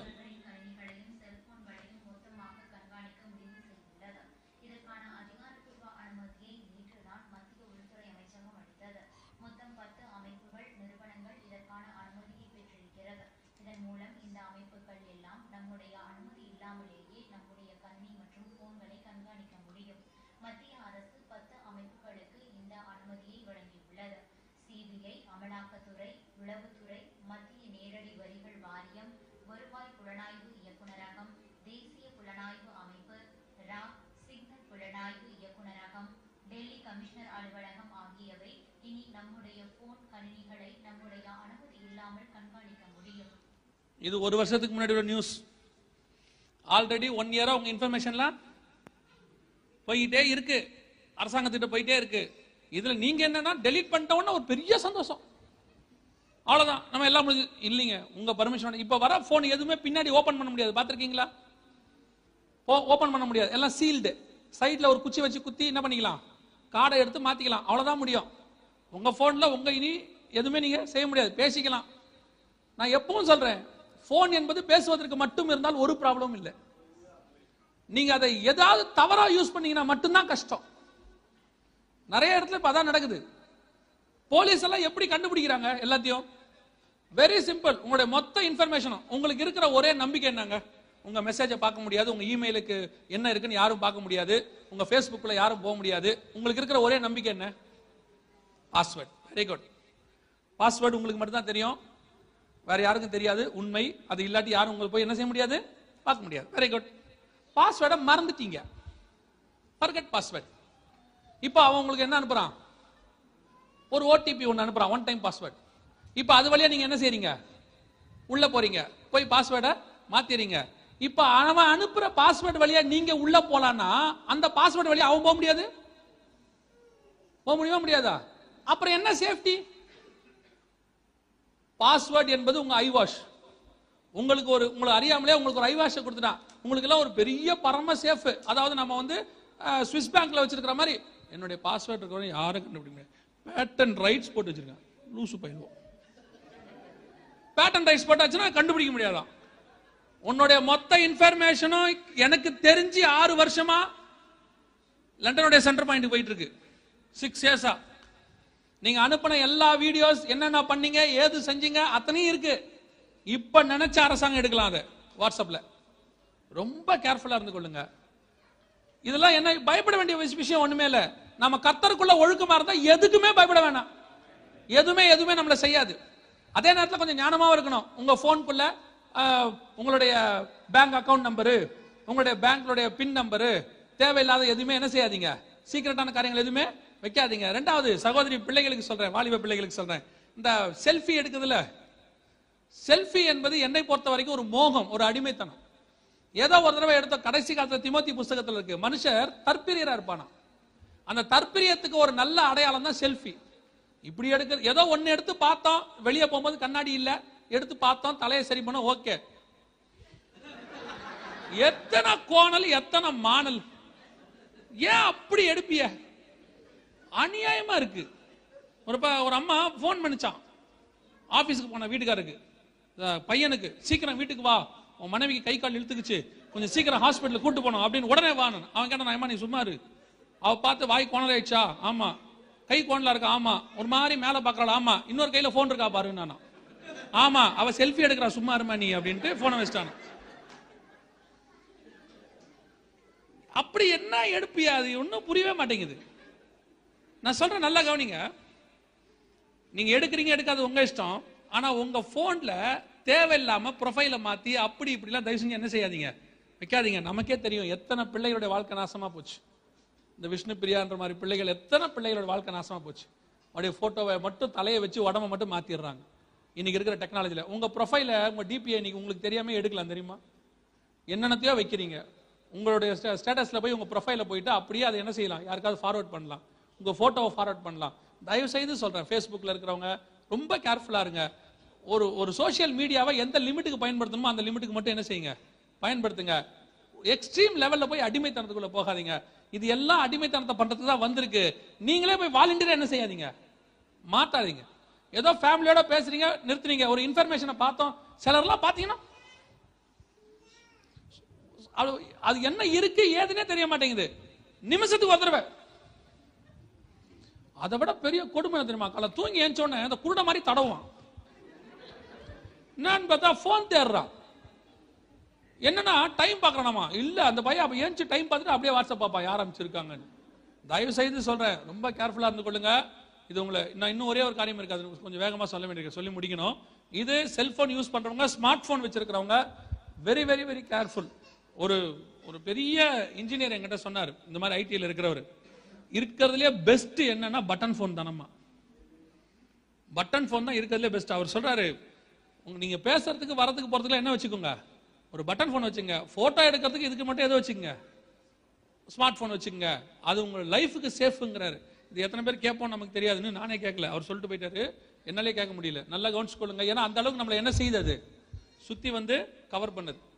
அடுத்து மிக முக்கியமான விஷயம் 666 கடைசி விஷயம் நான் சொல்லிட்டு முடிக்கிறேன். உங்க பிள்ளைகளுக்கு இந்த கார்ட்டூன் ஒன்று இருக்கு பாத்தீங்களா, இது நான் அடுத்து அது வரேன், இதுவும் பிள்ளைகள் பத்தி தான். இது சமீபத்தில் ஒரு ஸ்கூல்ல வந்த ப்ராக்ரஸ் ரிப்போர்ட் எனக்கு எடுத்து அனுப்பி விட்டார். அந்த ஸ்கூல்ல உள்ள ஒரு பேரண்ட் எனக்கு அனுப்பி விட்டாரு. இந்த ப்ராக்ரஸ் ரிப்போர்ட்ல பாருங்க, நமக்கு ஒரு பிள்ளை ஸ்கூலுக்கு போகாட்டி ஆப்சன் தானே போடுவாங்க, எக்ஸாம் போகாட்டி மார்க் 0 போடணும், ஏ போடணும், ஏதாவது போடணும். இதுல என்ன போட்டிருக்காங்க பாருங்களேன், என்ன போடுறாங்க தெரியுதா, 666 போட்டிருக்காங்க. அதாவது அவங்க அன்னைக்கு ஸ்கூலுக்கு வரல, மார்க் என்னது -666. இதை பார்த்துட்டு ஏன்னு கேட்டா, சிஸ்டத்திலேயே அப்படிதான் நாங்க ப்ரோக்ராம் பண்ணிருக்கிறோம்னு சொல்றாங்க. அதாவது நான் என்ன சொல்ல வரேன், கர்த்தருக்கு சித்தமானால் நம்முடைய பிள்ளைகளுடைய காலம் தான் கடைசி ஜெனரேஷனாக இருக்க வாய்ப்பு. சபை காலத்தில் கர்த்தருடைய வருகை இப்போ சம்பவிக்கணும், நம்ம பிள்ளைங்க தான் என்னவா இருப்பாங்க, கடைசி தலைமுறையாக இருப்பாங்க. எனக்கு தெரிஞ்சு நாங்கள் இந்த மெசேஜ் எல்லாம் ஒரு 16 வருஷமா ரிசர்ச்னா என்ன எல்லாம் பண்ணிட்டு இருக்கிறோம். எங்களுக்கு தெரிஞ்ச வரைக்கும் இப்போ ஒரு 3 வருஷமா நம்ம பிள்ளைகளை தான் அதிகமாக குறி வச்சு என்ன பண்றாங்க, பிடிக்கிறாங்க. அதுல மெயின் விஷயம் எதுன்னு கேட்டா கார்ட்டூன். கார்ட்டூன்லையும் ஏதாவது ஒரு இடத்துல நீங்க கவனிச்சீங்கன்னா இந்த சாட்டானிக் நம்பரோ இல்ல சாட்டானிக் சிம்பலோ ஏதோ ஒன்று இருக்கும், இந்த மாதிரி இருக்கும். 666 இந்த மாதிரி ஏதோ ஒன்று இருந்துகிட்டே இருக்கும். ஒரு சாட்டானிக் சிம்பல் ஒன்று இருக்கும், ஏதோ ஒன்று இருக்கும். இப்போ அந்த சாட்டானிக் சிம்பலை பத்தி நான் இன்னொரு நாள் எடுக்கிறேன். இந்த 666 பத்தி இந்த கார்ட்டூன், தயவு செய்து நான் உங்களுக்கு சொல்றேன், உங்கள் பிள்ளைகளை குறித்து அதிக கேர்ஃபுல்லா இருங்க, அதிக ஜாக்கிரதையா இருங்க. ஏன் சொல்றேன் அப்படின்னு கேட்டா, இந்த கார்ட்டூன் அப்படிங்கிற பேர்ல நம்ம என்ன நினைக்கிறோம், பிள்ளைங்க கார்ட்டூன் தானே பார்க்குது அப்படின்னு. பைபிள் தெளிவா சொல்லுது, பிள்ளையாண்டானை நடத்த வேண்டிய வழியில் நடத்து, அதை அவன் என்ன செய்வான், முதிர் வயதிலும் விடாது இருப்பான். சின்ன வயசுல எது ஏத்துறோமோ அது வரைக்கும் அவனுக்கு என்ன இருக்கும், மைண்ட்ல ஏறும். இப்ப வரக்கூடிய எல்லா கார்ட்டூனுடைய அடிப்படை கதை ஒண்ணுதான். அடிப்படை கதை என்னது, ஒரு சாதாரண மனுஷன் ஏதோ ஒரு சூழ்நிலையில சூப்பர் ஹீரோவா மாறுறான். ஒரு சாதாரண மனுஷன் ஸ்பைடர் கிடைக்குது, ஸ்பைடர் மேனா மாறுறான். ஒரு சாதாரண மனுஷன் சூப்பர் மேனா மாறுறான். ஒரு சாதாரண மனுஷன் ஹீ மேனா மாறுறான். எல்லாமே இந்த சூப்பர் ஹீரோஸ், அவெஞ்சர்ஸ் எல்லாம் வருது பாத்தீங்களா, தே ஆர் நார்மல். ஒரு இடத்துல அவங்க என்னவா மாறுறாங்க, சூப்பர் ஹீரோ மாறி ஜனங்களுக்கு என்ன செய்யறாங்க, நன்மை செய்யறாங்க. ஆனா அவங்களுடைய ரூபம் எப்படி இருக்குன்னு கேட்டீங்கன்னா விகாரமா இருக்குது. ஹல்கு எல்லாம் பாத்தீங்கன்னா விகாரமா இருக்கும். இது அப்படியே ஆன்டி கிரைஸ்டை பிள்ளைகளை ஏற்றுக்கொள்ள வைக்கிறதுக்கான வழி. ஒரு சாதாரணமா வரப்போற ஆன்டி கிரைஸ்ட் அந்த ஆவி வந்தோன்னு என்னவா மாறுவான், சூப்பர் ஹீரோவா மாறுவான். ஜனங்கள் எல்லாரும் அவனை ஏற்றுக்கொள்ள தொடங்குவார்கள். கடைசி அவன் மிருகத்தை போல மாறுவான். அதை இப்பயே உங்க பிள்ளைகள் மைண்ட்ல என்ன செய்யறான், ஏத்துறாங்க. கொஞ்சம் கொஞ்சமா அந்த அவெஞ்சர்ஸ் எல்லாமே பாத்தீங்கன்னு சொன்னா இதைத்தான் சொல்லுது. உங்க பிள்ளைகளும் கொஞ்சம் கொஞ்சமா இப்ப எதிர்க்கு அடிக்ட் ஆகுறாங்க, இந்த சாட்டானிக் காரியங்களுக்கு அடிக்ட் ஆகுறாங்க. நீங்க என்ன நினைக்கிறீங்க, அவங்க செல்போன் பாக்குறாங்க, ஏதோ பாக்குறாங்க. நான் 2 விஷயத்துல சொல்லிட்டு முடிக்கிறேன். பிசிக்கலி செல்போன் பிள்ளைகள் யூஸ் பண்றது அவர்களுக்கு நல்லது அல்ல. அதுல இருக்கிற ரேடியோ ஃப்ரீக்வன்சி முழுக்க முழுக்க உடம்புக்கு கெடுதி. ஏற்கனவே சொன்ன நியூஸ் தான் உங்களுக்கு தெரியும். நல்லா கவனிச்சீங்கன்னா இந்த சிட்டுக்குருவின்னு ஒண்ணு இருக்கவே இருக்காது, பல இடங்கள்ல இப்ப காணாம போச்சு. காரணம் அதோடைய சரீரம் இந்த ஆர்எஃப்ஐடியில் வரக்கூடிய சூடை என்ன செய்யாது, தாங்க முடியாது. அந்த சிட்டுக்குருவியின் சரீரத்துக்கான ஈக்குவல் சரீரம் தான் உங்க பிள்ளையின் சரீரம், குழந்தைகள் சரீரம். ஆனா உங்க பிள்ளைகள் கையில இப்ப நீங்க என்ன கொடுக்குறீங்க? அது அழாம இருக்கணும், சாப்பிடணும் அப்படின்னு. என்ன அன்னைக்கெல்லாம் சாப்பிடணும்னா நிலாவை காட்டி சாப்பாடு ஊட்டினாங்க. இப்ப இருக்கிற அம்மா செல்போனை கொடுத்துட்டு சாப்பாடு ஊட்டுது.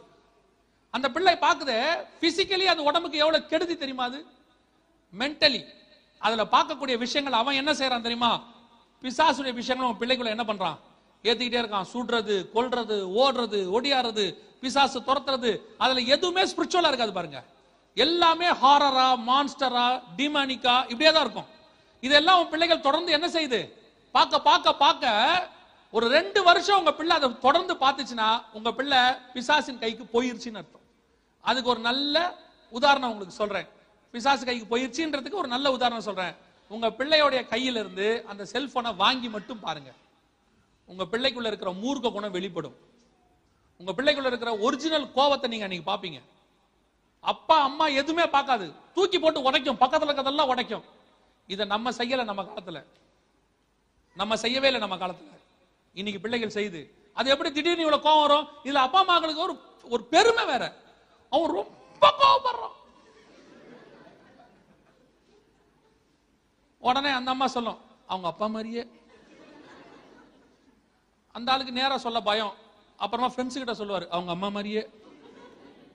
உங்க 2 பேர் மாதிரியும் இல்லை, அது பிசாசு மாதிரி போய்கிட்டு இருக்கு. அதான் உண்மை. தயவு செய்து சொல்றேன், பிள்ளைகள் கையில செல்போன், ஐபேட், வீடியோ கேம்ஸ் கொடுக்காதீங்க. இதை நான் சொல்லல, சிலிகான் வேலியில இருக்கிற இன்ஜினியர் சொல்றான்.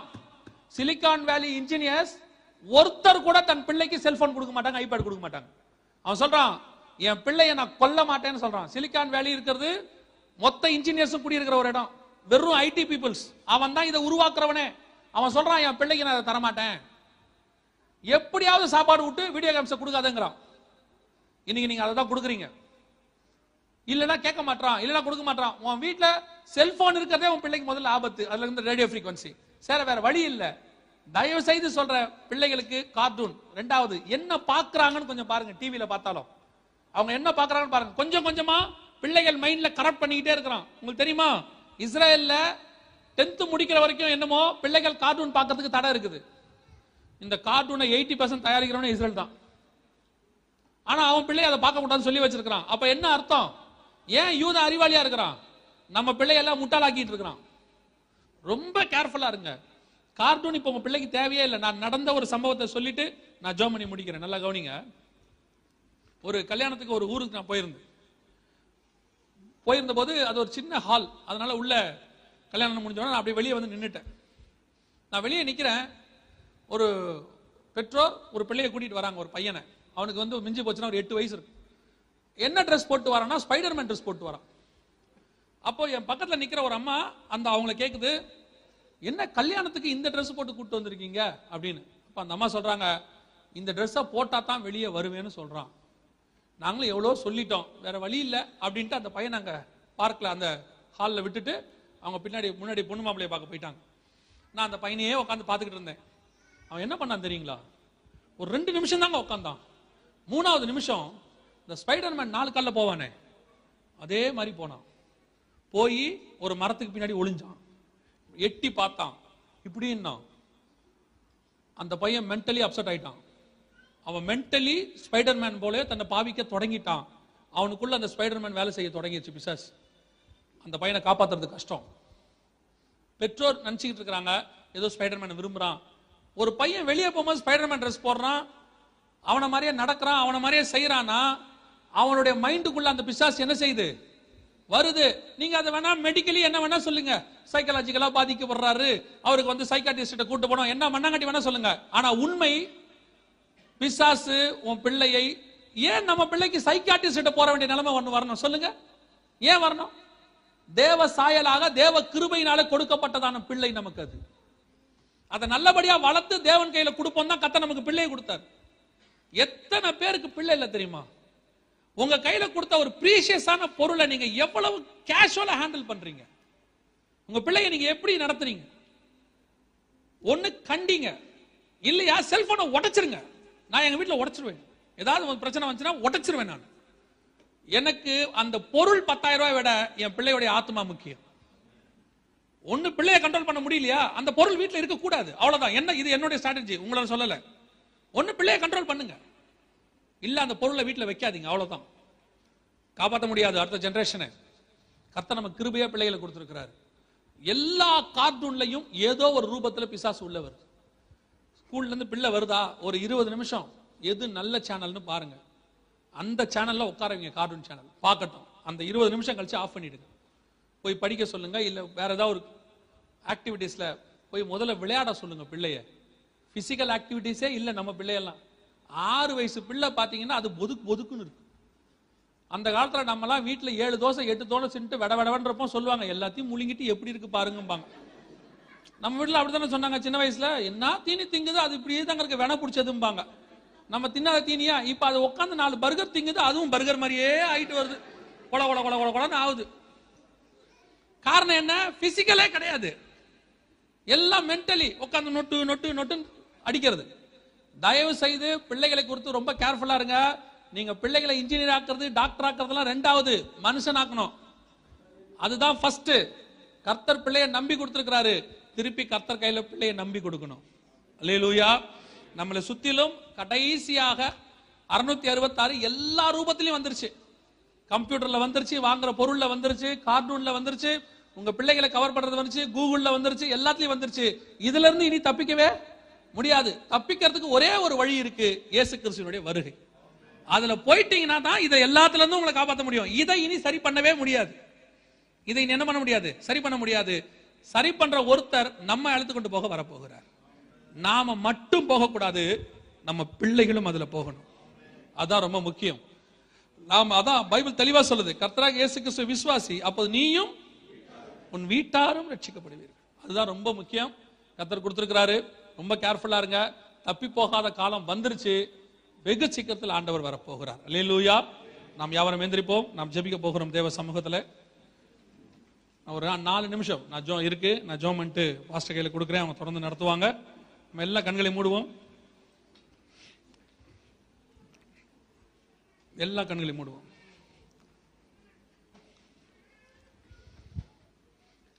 ஒரே ஒரு காரியத்துக்கு மட்டும் ஜோம் பண்ணுவோம், ஊக்கமா ஜோம் பண்ணுவோம். எல்லா கண்களும் மூடுங்க. ஒரே ஒரு காரியத்துக்கு நான் மனசில் ஏவுகிறபடினாலே நான் அதை செய்கிறேன். நம்ம பிள்ளைகளுக்காக ஜெபம் பண்ணுவோம். நம்ம பிள்ளைகள் தான் நம்முடைய ஆண்டவர் நம்மளை நம்பி கொடுத்திருக்கிற நம் தலைமுறை. ஒருவேளை அது கூட கடைசி தலைமுறையா இருக்கும் வருகை. இல்லை, உங்க பிள்ளைகளுக்காக ஜெபம் பண்ணுங்க. ஒருவேளை உங்க பிள்ளைகள் தூரத்தில் இருப்பாங்கன்னா, ஊர்ல இருப்பாங்கன்னா, ஹாஸ்டல்ல இருப்பாங்கன்னா, இப்ப அவங்களை நினைச்சுக்கோங்க. அவங்களை ஒப்பு கொடுத்து வேற எதுவுமே யோசிக்காதீங்க. ஒருவேளை உங்க பக்கத்துல இருப்பாங்கன்னா, உங்க பிள்ளைகள் மேல உங்க கையை வைத்துக்கொள்ளுங்க. நான் சொல்றேன், உலகத்துல உங்க பிள்ளைகளுக்கு நீங்க ஜெபம் பண்ற மாதிரி வேற யாருமே ஜெபம் பண்ண முடியாது. வேற யாருமே ஜெபம் பண்ண முடியாது. எந்த ஊழியங்களுக்கு பணம் அனுப்பினாலும் எந்த ஊழியக்காரனும் நீ ஜெபம் பண்ற மாதிரி பண்ண முடியாது.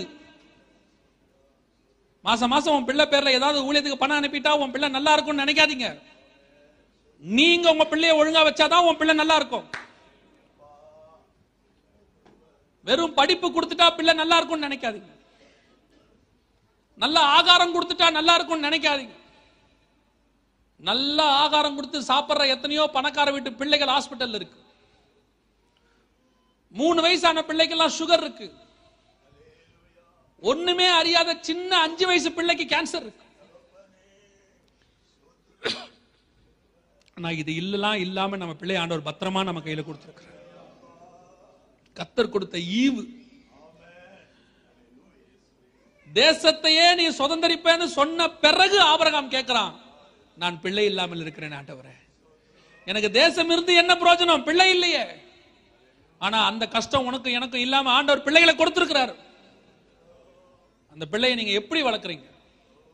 வேலை முக்கியம், பணம் முக்கியம், அதை விட உன் பிள்ளை முக்கியம். ஆஸ்தி முக்கியம், சம்பாத்தியம் முக்கியம், படிப்பு முக்கியம், அதை விடவும் பிள்ளை முக்கியம். பிள்ளைக்காக சம்பாதிக்கிறேன், பிள்ளைக்காக சம்பாதிக்கிறேன்ற உன் பிள்ளையே போச்சு உன்னை விட்டு. பெற்றோர் டெய்லி பிள்ளைக்கு ஜெபம் பண்ணணும். படுக்க போகும்போது டெய்லி உன் பிள்ளைக்கு ஜெபம் பண்ணணும். கூடுமானால் எல்லார் வீட்லயும் குடும்ப ஜெபம்னு ஒண்ணு கண்டிப்பா இருக்கணும். ஒரு அரை மணி நேரம் கூட சேர்ந்து குடும்பமா ஜெபிக்க முடியாத நீங்களே உங்களை ஏன் ஆண்டவர் குடும்பமா பரலோகத்துக்கு கூட்டிட்டு போணும்? யோசிச்சு பாருங்க. கொஞ்சத்துல உண்மையா இருந்தாதான் அநேகத்துல கர்த்தர் அதிபதியா வைப்பார். ஒரு அரை மணி நேரம் குடும்பத்துல சேர்ந்து ஜெபம் பண்ணுங்க. ஒருவேளை சூழ்நிலை டியூட்டிக்கு மாத்தி மாத்தி போறீங்க, யார் வீட்டுல இருக்கிறீங்களோ அவங்க பிள்ளையோட சேர்ந்து ஜெபம் பண்ணுங்க. கணவன் இருந்தாலும் சரி, மனைவி இருந்தாலும் சரி, உங்க டயர்ட்னஸ் எல்லாம் கொஞ்சம் ஓரமா வச்சுட்டு உன் பிள்ளையோட ஆத்துமாக்காக இதை நீங்க கண்டிப்பா செஞ்சே ஆகணும். ஒரு ரெண்டு பாட்டு பாடி, ஒரு சங்கீதம் வாசிச்சு, பிள்ளைக்கு ஒரு கதை சொல்லி, பைபிள்ல உள்ள காரியத்தை சொல்லி ஒரு அரை மணி நேரம் ஸ்பெண்ட் பண்ணுங்க பிள்ளையோட. நான் சொல்றேன், சின்ன வயசுல வேத வசனத்தை கேட்டு வளர்ந்த பிள்ளை பின்னாட்களை ரட்சிக்கப்படாம போகவே போகாது. கர்த்தர் அந்த வசனத்தை கிரியை செய்ய வைப்பார், கண்டிப்பா வைப்பார். நாம இப்ப ஜெபிக்க போகிறோம். எல்லாம் உங்க பிள்ளைகளுக்காக ஜெபம் பண்ணுங்க. உங்க பிள்ளைகள் உங்க பக்கத்துல இருப்பாங்கன்னா உங்க கரங்களை உங்க பிள்ளைகள் மேல வைத்துக் கொள்ளுங்க. தேவ சமூகத்தில் ஒப்பு கொடுங்க. ஆண்டவரே, என்னை நம்பி கொடுத்த என் பிள்ளை நீர் வரும்போது உங்க கையில திருப்பி நான் ஒப்படைக்கணும். ஆண்டவரே, பிள்ளை இல்லாம நான் வந்து உங்க முன்னாடி நிக்க கூடாது. பிள்ளைய பிசாசுக்கு இரையா கொடுக்க கூடாது. பிள்ளைய கொண்டு போய் நான் கார்ட்டூனுக்கு இரையாக்க கூடாது. பிள்ளைய கொண்டு போய் சாவுக்கு ஏதுவான பிசாசின் காரியங்களுக்கு ஒப்பு கொடுக்க கூடாது. அறிவியல் வளர்ச்சி இல்லாத காலத்துல பிசாசுக்கு கொண்டு போய் பிள்ளைய பலி கொடுத்தாங்க. இப்போ அறிவியல் வளர்ச்சி காலத்துல பிள்ளைய கொண்டு போய் கார்ட்டூனுக்கு பலி கொடுக்குறீங்க. அடிக்ட் ஆகுது. ஒப்பு கொடுத்து ஜெபம் பண்ணுங்க. ஆண்டவரே, நீர் என்னை நம்பி கொடுத்த பிள்ளைய உங்க கையில ஒப்படைக்கிறேன். என் பிள்ளைய சுற்றிலும் வேலி அடைங்கப்பா. உடைய ரத்தம் பூசப்படுவதாக. என் பிள்ளைய உலகமோ உலகத்துக்குண்டானவைகளோ தொடாதபடி கர்த்தர் வேலி அடைங்கப்பா. உலகத்துல வரக்கூடிய எந்த வியாதியும் பிள்ளை மேல வராம பாதுகாத்துக் கொள்ளுங்க. உலகம் முழுக்க 666 வந்தாலும், உலகம் முழுக்க பிசாசுடைய காரியங்கள் வந்தாலும், அது என் வீட்டுக்குள்ள வரக்கூடாது இயேசுவின் நாமத்தினால. அப்படி சொல்லி ஜெபம் பண்ணுங்க. அது என் வீட்டுக்குள்ள வரக்கூடாது. என் பிள்ளையோடைய மைண்டுக்குள்ள வரக்கூடாது. யார் என்ன சொல்லி கொடுத்தாலும் என் பிள்ளைய நீர் வேலி அடைத்து பாதுகாத்துக் கொள்ள போற தயவுக்காய் ஸ்தோத்திரம். ஒவ்வொருத்தரும் ஒப்பு கொடுத்து ஜெபம் பண்ணுங்க பாப்போம். ஒவ்வொருத்தரும் ஒப்பு கொடுத்து ஜெபம் பண்ணுங்க. இன்னையிலிருந்து தீர்மானம் எடுங்க. பிள்ளை கையில நான் தேவையில்லாம செல்போன் கொடுக்க மாட்டேன்னு தீர்மானம் எடுங்க. என் பிள்ளைய அன்பால திருத்துவேன், தேவைப்பட்ட பெரும்ப கையாளுவேன், ஆனா ஒரு நாள் என் பிள்ளை கிட்ட நான் தோத்து போக மாட்டேன்னு சொல்லுங்க. செல்போன்ல என் பிள்ளை கிட்ட நான் தோத்து போக மாட்டேன். செல்போனை கொடுத்து உன் அன்பை காட்டாத. செல்போனை கொடுத்து உன் அன்பை காட்டாத. இயேசுவை கொடுத்து உன் அன்பை காட்டு. பிள்ளைக்கு தேவை செல்போனா இயேசுவா? நீயே முடிவு பண்ணு. இன்னைக்கு இயேசுவுக்கு கீழ்படியாத உன் பிள்ளை செல்போனுக்கு கீழ்படியுது அப்படின்னா உன் பிள்ளைக்கு விக்கிரகம் செல்போனா மாறிக்கிட்டு இருக்கு. ஐபேட், வீடியோ கேம்ஸ் விக்கிரகமா மாறிக்கிட்டு இருக்கு. தேவ சமூகத்தில் ஒப்பு கொடு. ஆண்டவரே, இன்னையிலிருந்து நான் தீர்மானிக்கிறேன், என் பிள்ளையின் கையில இனி நான் பைபிளை கொடுப்பேன். என் பிள்ளையின் கையில தேவையான காரியங்களை கொடுப்பேன், படிப்பை கொடுப்பேன், ஆனா தேவையற்ற காரியங்களை நான் தரமாட்டேன். ஆண்டவரே, தேவையற்ற காரியங்களை தரமாட்டேன். ஒப்பு கொடுத்து ஜெபம் பண்ணுவோமா? சர்வ வல்லமையுள்ள எங்கள் ஆண்டவரே, தங்கள் பிள்ளைகளுக்காக ஜெபிக்கிற ஒவ்வொரு தாய்க்காகவும் தகப்பனுக்காக நான் ஜெபிக்கிறோம் ஐயா. மகிமையுள்ள கரத்துல தாழ்த்துகிறோம். மறைமுகமாக எங்கள் பிள்ளைகளை பிடிக்க பார்க்கிற பிசாசின் கிரியைகளை இயேசுவின் நாமத்தினால நிர்மூலமாக்குகிறோம். எந்த ரூபத்திலும் எங்கள் பிள்ளைகளை பிசாசு பிடிக்காதபடி கர்த்தர் வேலி அடைத்து பாதுகாத்துக் கொள்வீராக. ஸ்கூலுக்கு போகும்போது வரும்போது உடைய பாதுகாப்புக்காரன் கூட இருப்பதாக. காலேஜுக்கு போகும்போது உடைய பாதுகாப்புக்காரன் கூட இருப்பதாக. தூரத்தில் இருக்கிற எங்கள் பிள்ளைகளுக்காக நாங்கள் ஜெபிக்கிறோம் ஆண்டவரே. உலகமோ உலகத்துக்குண்டானவிலோ எங்கள் பிள்ளைகளை தொடாதபடி கர்த்தர் வேலி அடைத்து பாதுகாத்துக் கொள்வீராக. மகிமையின் தேவனுடைய ரத்தம் எங்கள் பிள்ளைகளை சுற்றிலும் வேலி அடைப்பதாக. அடிக்கப்பட்ட இயேசு கிறிஸ்துவின் ரத்தம் எங்கள் பிள்ளைகளோடு கூட இருப்பதாக. ஆண்டவரே, எங்களை நம்பி கொடுத்த பிள்ளைகளை பத்திரமா உங்க கையில ஒப்படைக்க கிருபை பாராட்டுங்க. இதை வளர்க்க தேவையான ஞானத்தை கட்டளையிடுங்க.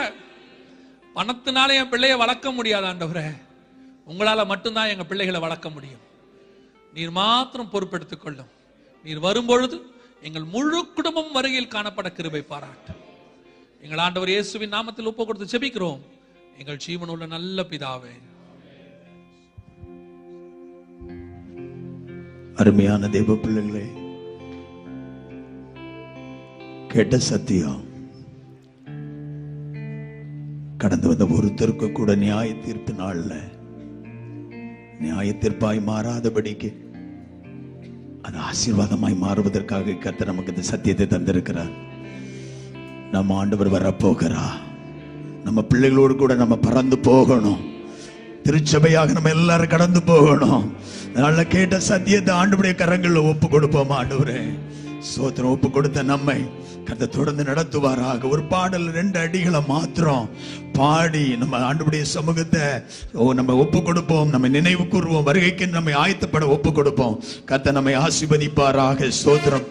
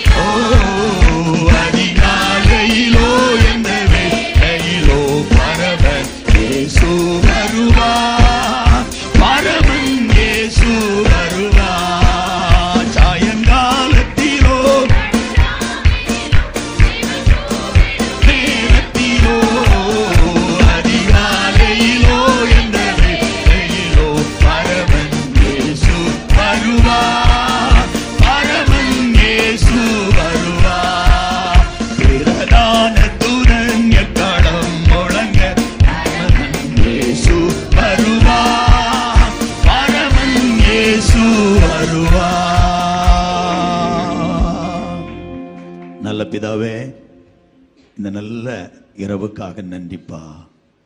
கடந்து வந்த நேரம் முதலையும் மட்டும் உங்க பிரசன்னம் எங்களோடு கூட இருந்ததற்காய் சோத்து. ஏன்னா நீங்க வரல, ஆனா வரப்போறீங்க. அடையாளம் ஆண்டவரே, அதை எங்களோட கூட கர்த்தர் தொடர்ந்து பேசி கொண்டு வர்றீங்கப்பா. இந்த அடையாளங்களை காண்கிற எங்களுக்குள்ள ஒரு பக்தி வினயம் வரட்டும். இதனால எங்களோடு கூட தெளிவாக பேசினரே, எங்களை காத்துக்கொள்ள, எங்கள் பிள்ளைகளை காத்துக்கொள்ள சபையாக எங்களுக்கு கிருபை தார் ஆண்டவரே. ஒரு காதில் கேட்டு இன்னொரு காதில் விட்டுறாதபடி காத்துக்கொள்ள கிருபை தார். கேட்ட சத்தியங்கள் எங்களுடைய வாழ்வை உயிரும் ஆண்டவரை உருமாற்றட்டும். எங்கள் வாழ்வில் ஆண்டவர் ஒரு உரிமீச்சை கொண்டு வரட்டும். ஆண்டவரே ஒரு எழுப்புதல் எங்களுக்குள்ள வருவதாக. வரப்போகிற இயேசுவை சந்திக்க நாங்கள் ஆயத்தப்பட கிருபை தருவீராக. சத்துடைய வலையில் நாங்கள் விழுந்து விடாதபடிக்கு எங்களை கர்த்தர் காத்துக்கொள்ளும்படியாக செபிக்கிறோம் ஆண்டவரே. இந்த கடைசி நாளில் சத்துரு விரித்து வைத்திருக்கிற வலையில அந்த வலைக்குள்ளேயே விழுந்து விடாதபடி காத்துக்கொள்ளும். கெட்ட சத்தியத்தின்படி ஆண்டவரே அதிலிருந்து வெளியே வந்துவிட கிருபை தருவீராக. வலைக்குள்ளேயே வாழ்ந்து விடாதபடிக்கு அதிலிருந்து வெளியே வர கிருபை தருவீராக. அப்படியே கையில நாங்கள் சிக்கிவிடக் கூடாது ஆண்டவரே. இந்த நாள்ல சத்தியத்தை கேட்ட உங்களுடைய பிள்ளைகளுக்காக செபிக்கிறோம், வாலிப பிள்ளைகளுக்காக செபிக்கிறோம், சிறிய பிள்ளைகளுக்காக செபிக்கிறோம். இயேசுவின் நாமத்திலே இப்படிப்பட்ட அடிமைத்தனத்திலிருந்து வெளியே கொண்டு வருவீராக ஆண்டவரே. சத்துடைய அந்த வலைகளுக்குள்ள இருக்கிற பிள்ளைகளை இயேசுவின் நாமத்திலே பிதாவே உடைய கிருபையுள்ள கரம் வெளியே கொண்டு வருவதாக. லோத்துடைய நாட்களில் ஆண்டவரே சோதோமுக்குள்ள சிக்குண்ட நோவாவை பிடித்து இழுத்து வெளியே கொண்டு வந்தீரே. அவங்க தாமதித்த போது அவங்க மேல வைத்த இரக்கத்தினாலே அவர்களை வெளியே கொண்டு வந்தீரே. இப்பொழுது எங்களுடைய சபைகள் திருச்சபைகள் அந்த வல்லமை இறங்குவதாக. பரலோக தேவனே கடைசி நாளில் வாழுகிற பிள்ளைகள் மேல் உம்முடைய கரம் வெளிப்படுவதாக ஆண்டவரே. கட்டுகளிலிருந்து வெளியே கொண்டு வருவீராக, வலைகளிலிருந்து வெளியே கொண்டு வருவீராக. இயேசுவின் நாமத்தில் ஒரு விடுதலை கேட்டமுடைய பிள்ளைகள் மேல் இறங்குவதாக ஆண்டவரே. யூடியூப் மூலமாக இந்த சத்தியத்தை கேட்கிற உங்க பிள்ளைகளுக்கு மேலேயோ உங்க கிருபை இறங்குவதாக. கடைசி நாள்ல எத்தனைதான் சத்தியம் கேட்டாலும் லோத்துவை போல தாமதித்துக் கொண்டிருக்கிற பிள்ளைகள் இன்னும் கொஞ்சம் என்று தாமதித்துக் கொண்டிருக்கிற நம்முடைய பிள்ளைகளுடைய வாழ்வில் இன்றைக்கு இடைபடுவீராக அப்பா. அவங்களுக்கு ஆண்டவரே கரம் பிள்ளைகள் மேல் நீட்டப்படுவதாக. அவங்களை அந்த ஆண்டவரே வலையிலிருந்து பிடித்து வெளியே கொண்டு வருவீராக. அப்பா எங்க ஜெபத்தை நீங்க கேட்கிறதற்காய் சோத்திரம், மாற்றங்களை தருவதற்காய் சோத்திரம். உங்க திருக்கரங்களை ஒப்பு கொடுக்கிறோம். வசனத்திலிருந்து பேசும்படி தம்முடைய தாசனை அதிகாரப்படுத்தினபடியால் சோத்திரம். தொடர்ந்தபடி ஊழியத்தை ஆசீர்வதியும். பல கோடிகளை கர்த்தருடைய பக்கமாய் பிடித்திழுக்கிற ஒரு தெய்வீக அபிஷேகத்தை வைத்திருக்கிறதற்காக நன்றி. தொடர்ந்து தம்முடைய தாசனையும் பயன்படுத்துவீராக. மீதமுள்ள கூட்டங்களுடைய வல்லமை அபரிமிதமாய் வெளிப்படுவதாக. மீதியுள்ள கூட்டங்கள் இந்த பகரின் பட்டணத்துக்கு ஆசீர்வாதமாய் மாறுவதாக. பகரின் பட்டணத்து சபைகளுக்கு ஆசீர்வாதமாய் மாறுவதாக. ஆண்டவரே நம்முடைய பிள்ளைகளை பலரை கொண்டு வாரும். உங்க நாம மகிமைப்படட்டும். இயேசுவின் நாமத்தில் ஜெபிக்கிறோம் ஜெபங்கேளும் எங்கள் நல்ல பிதாவே. ஆமென். என் ஆத்துமாவே கர்த்தரை ஸ்தோத்திரி, என் ஆத்துமாவே கர்த்தரை ஸ்தோத்திரி. ஆமென். நம்முடைய கர்த்தராயிருக்கிற இயேசு கிறிஸ்துவின் கிருபை, பிதாவாகிய தேவனுடைய அன்பு, பரிசுத்த ஆவியாருடைய ஐக்கியம் நம் அனைவரோடும் இன்றும் என்றும் என்னென்னைக்கும் உள்ள சதா காலங்களில் தங்கியிருப்பதாக. ஜெயந்தந்த கர்த்தருக்கு சோத்திரம். அல்லேலூயா, அல்லேலூயா, அல்லேலூயா. சோத்திரம். சமாதானத்தோட போவோம். கர்த்தர் நம்ம ஒவ்வொருவரை ஆசீர்வதிப்பாராக. ஆமென்.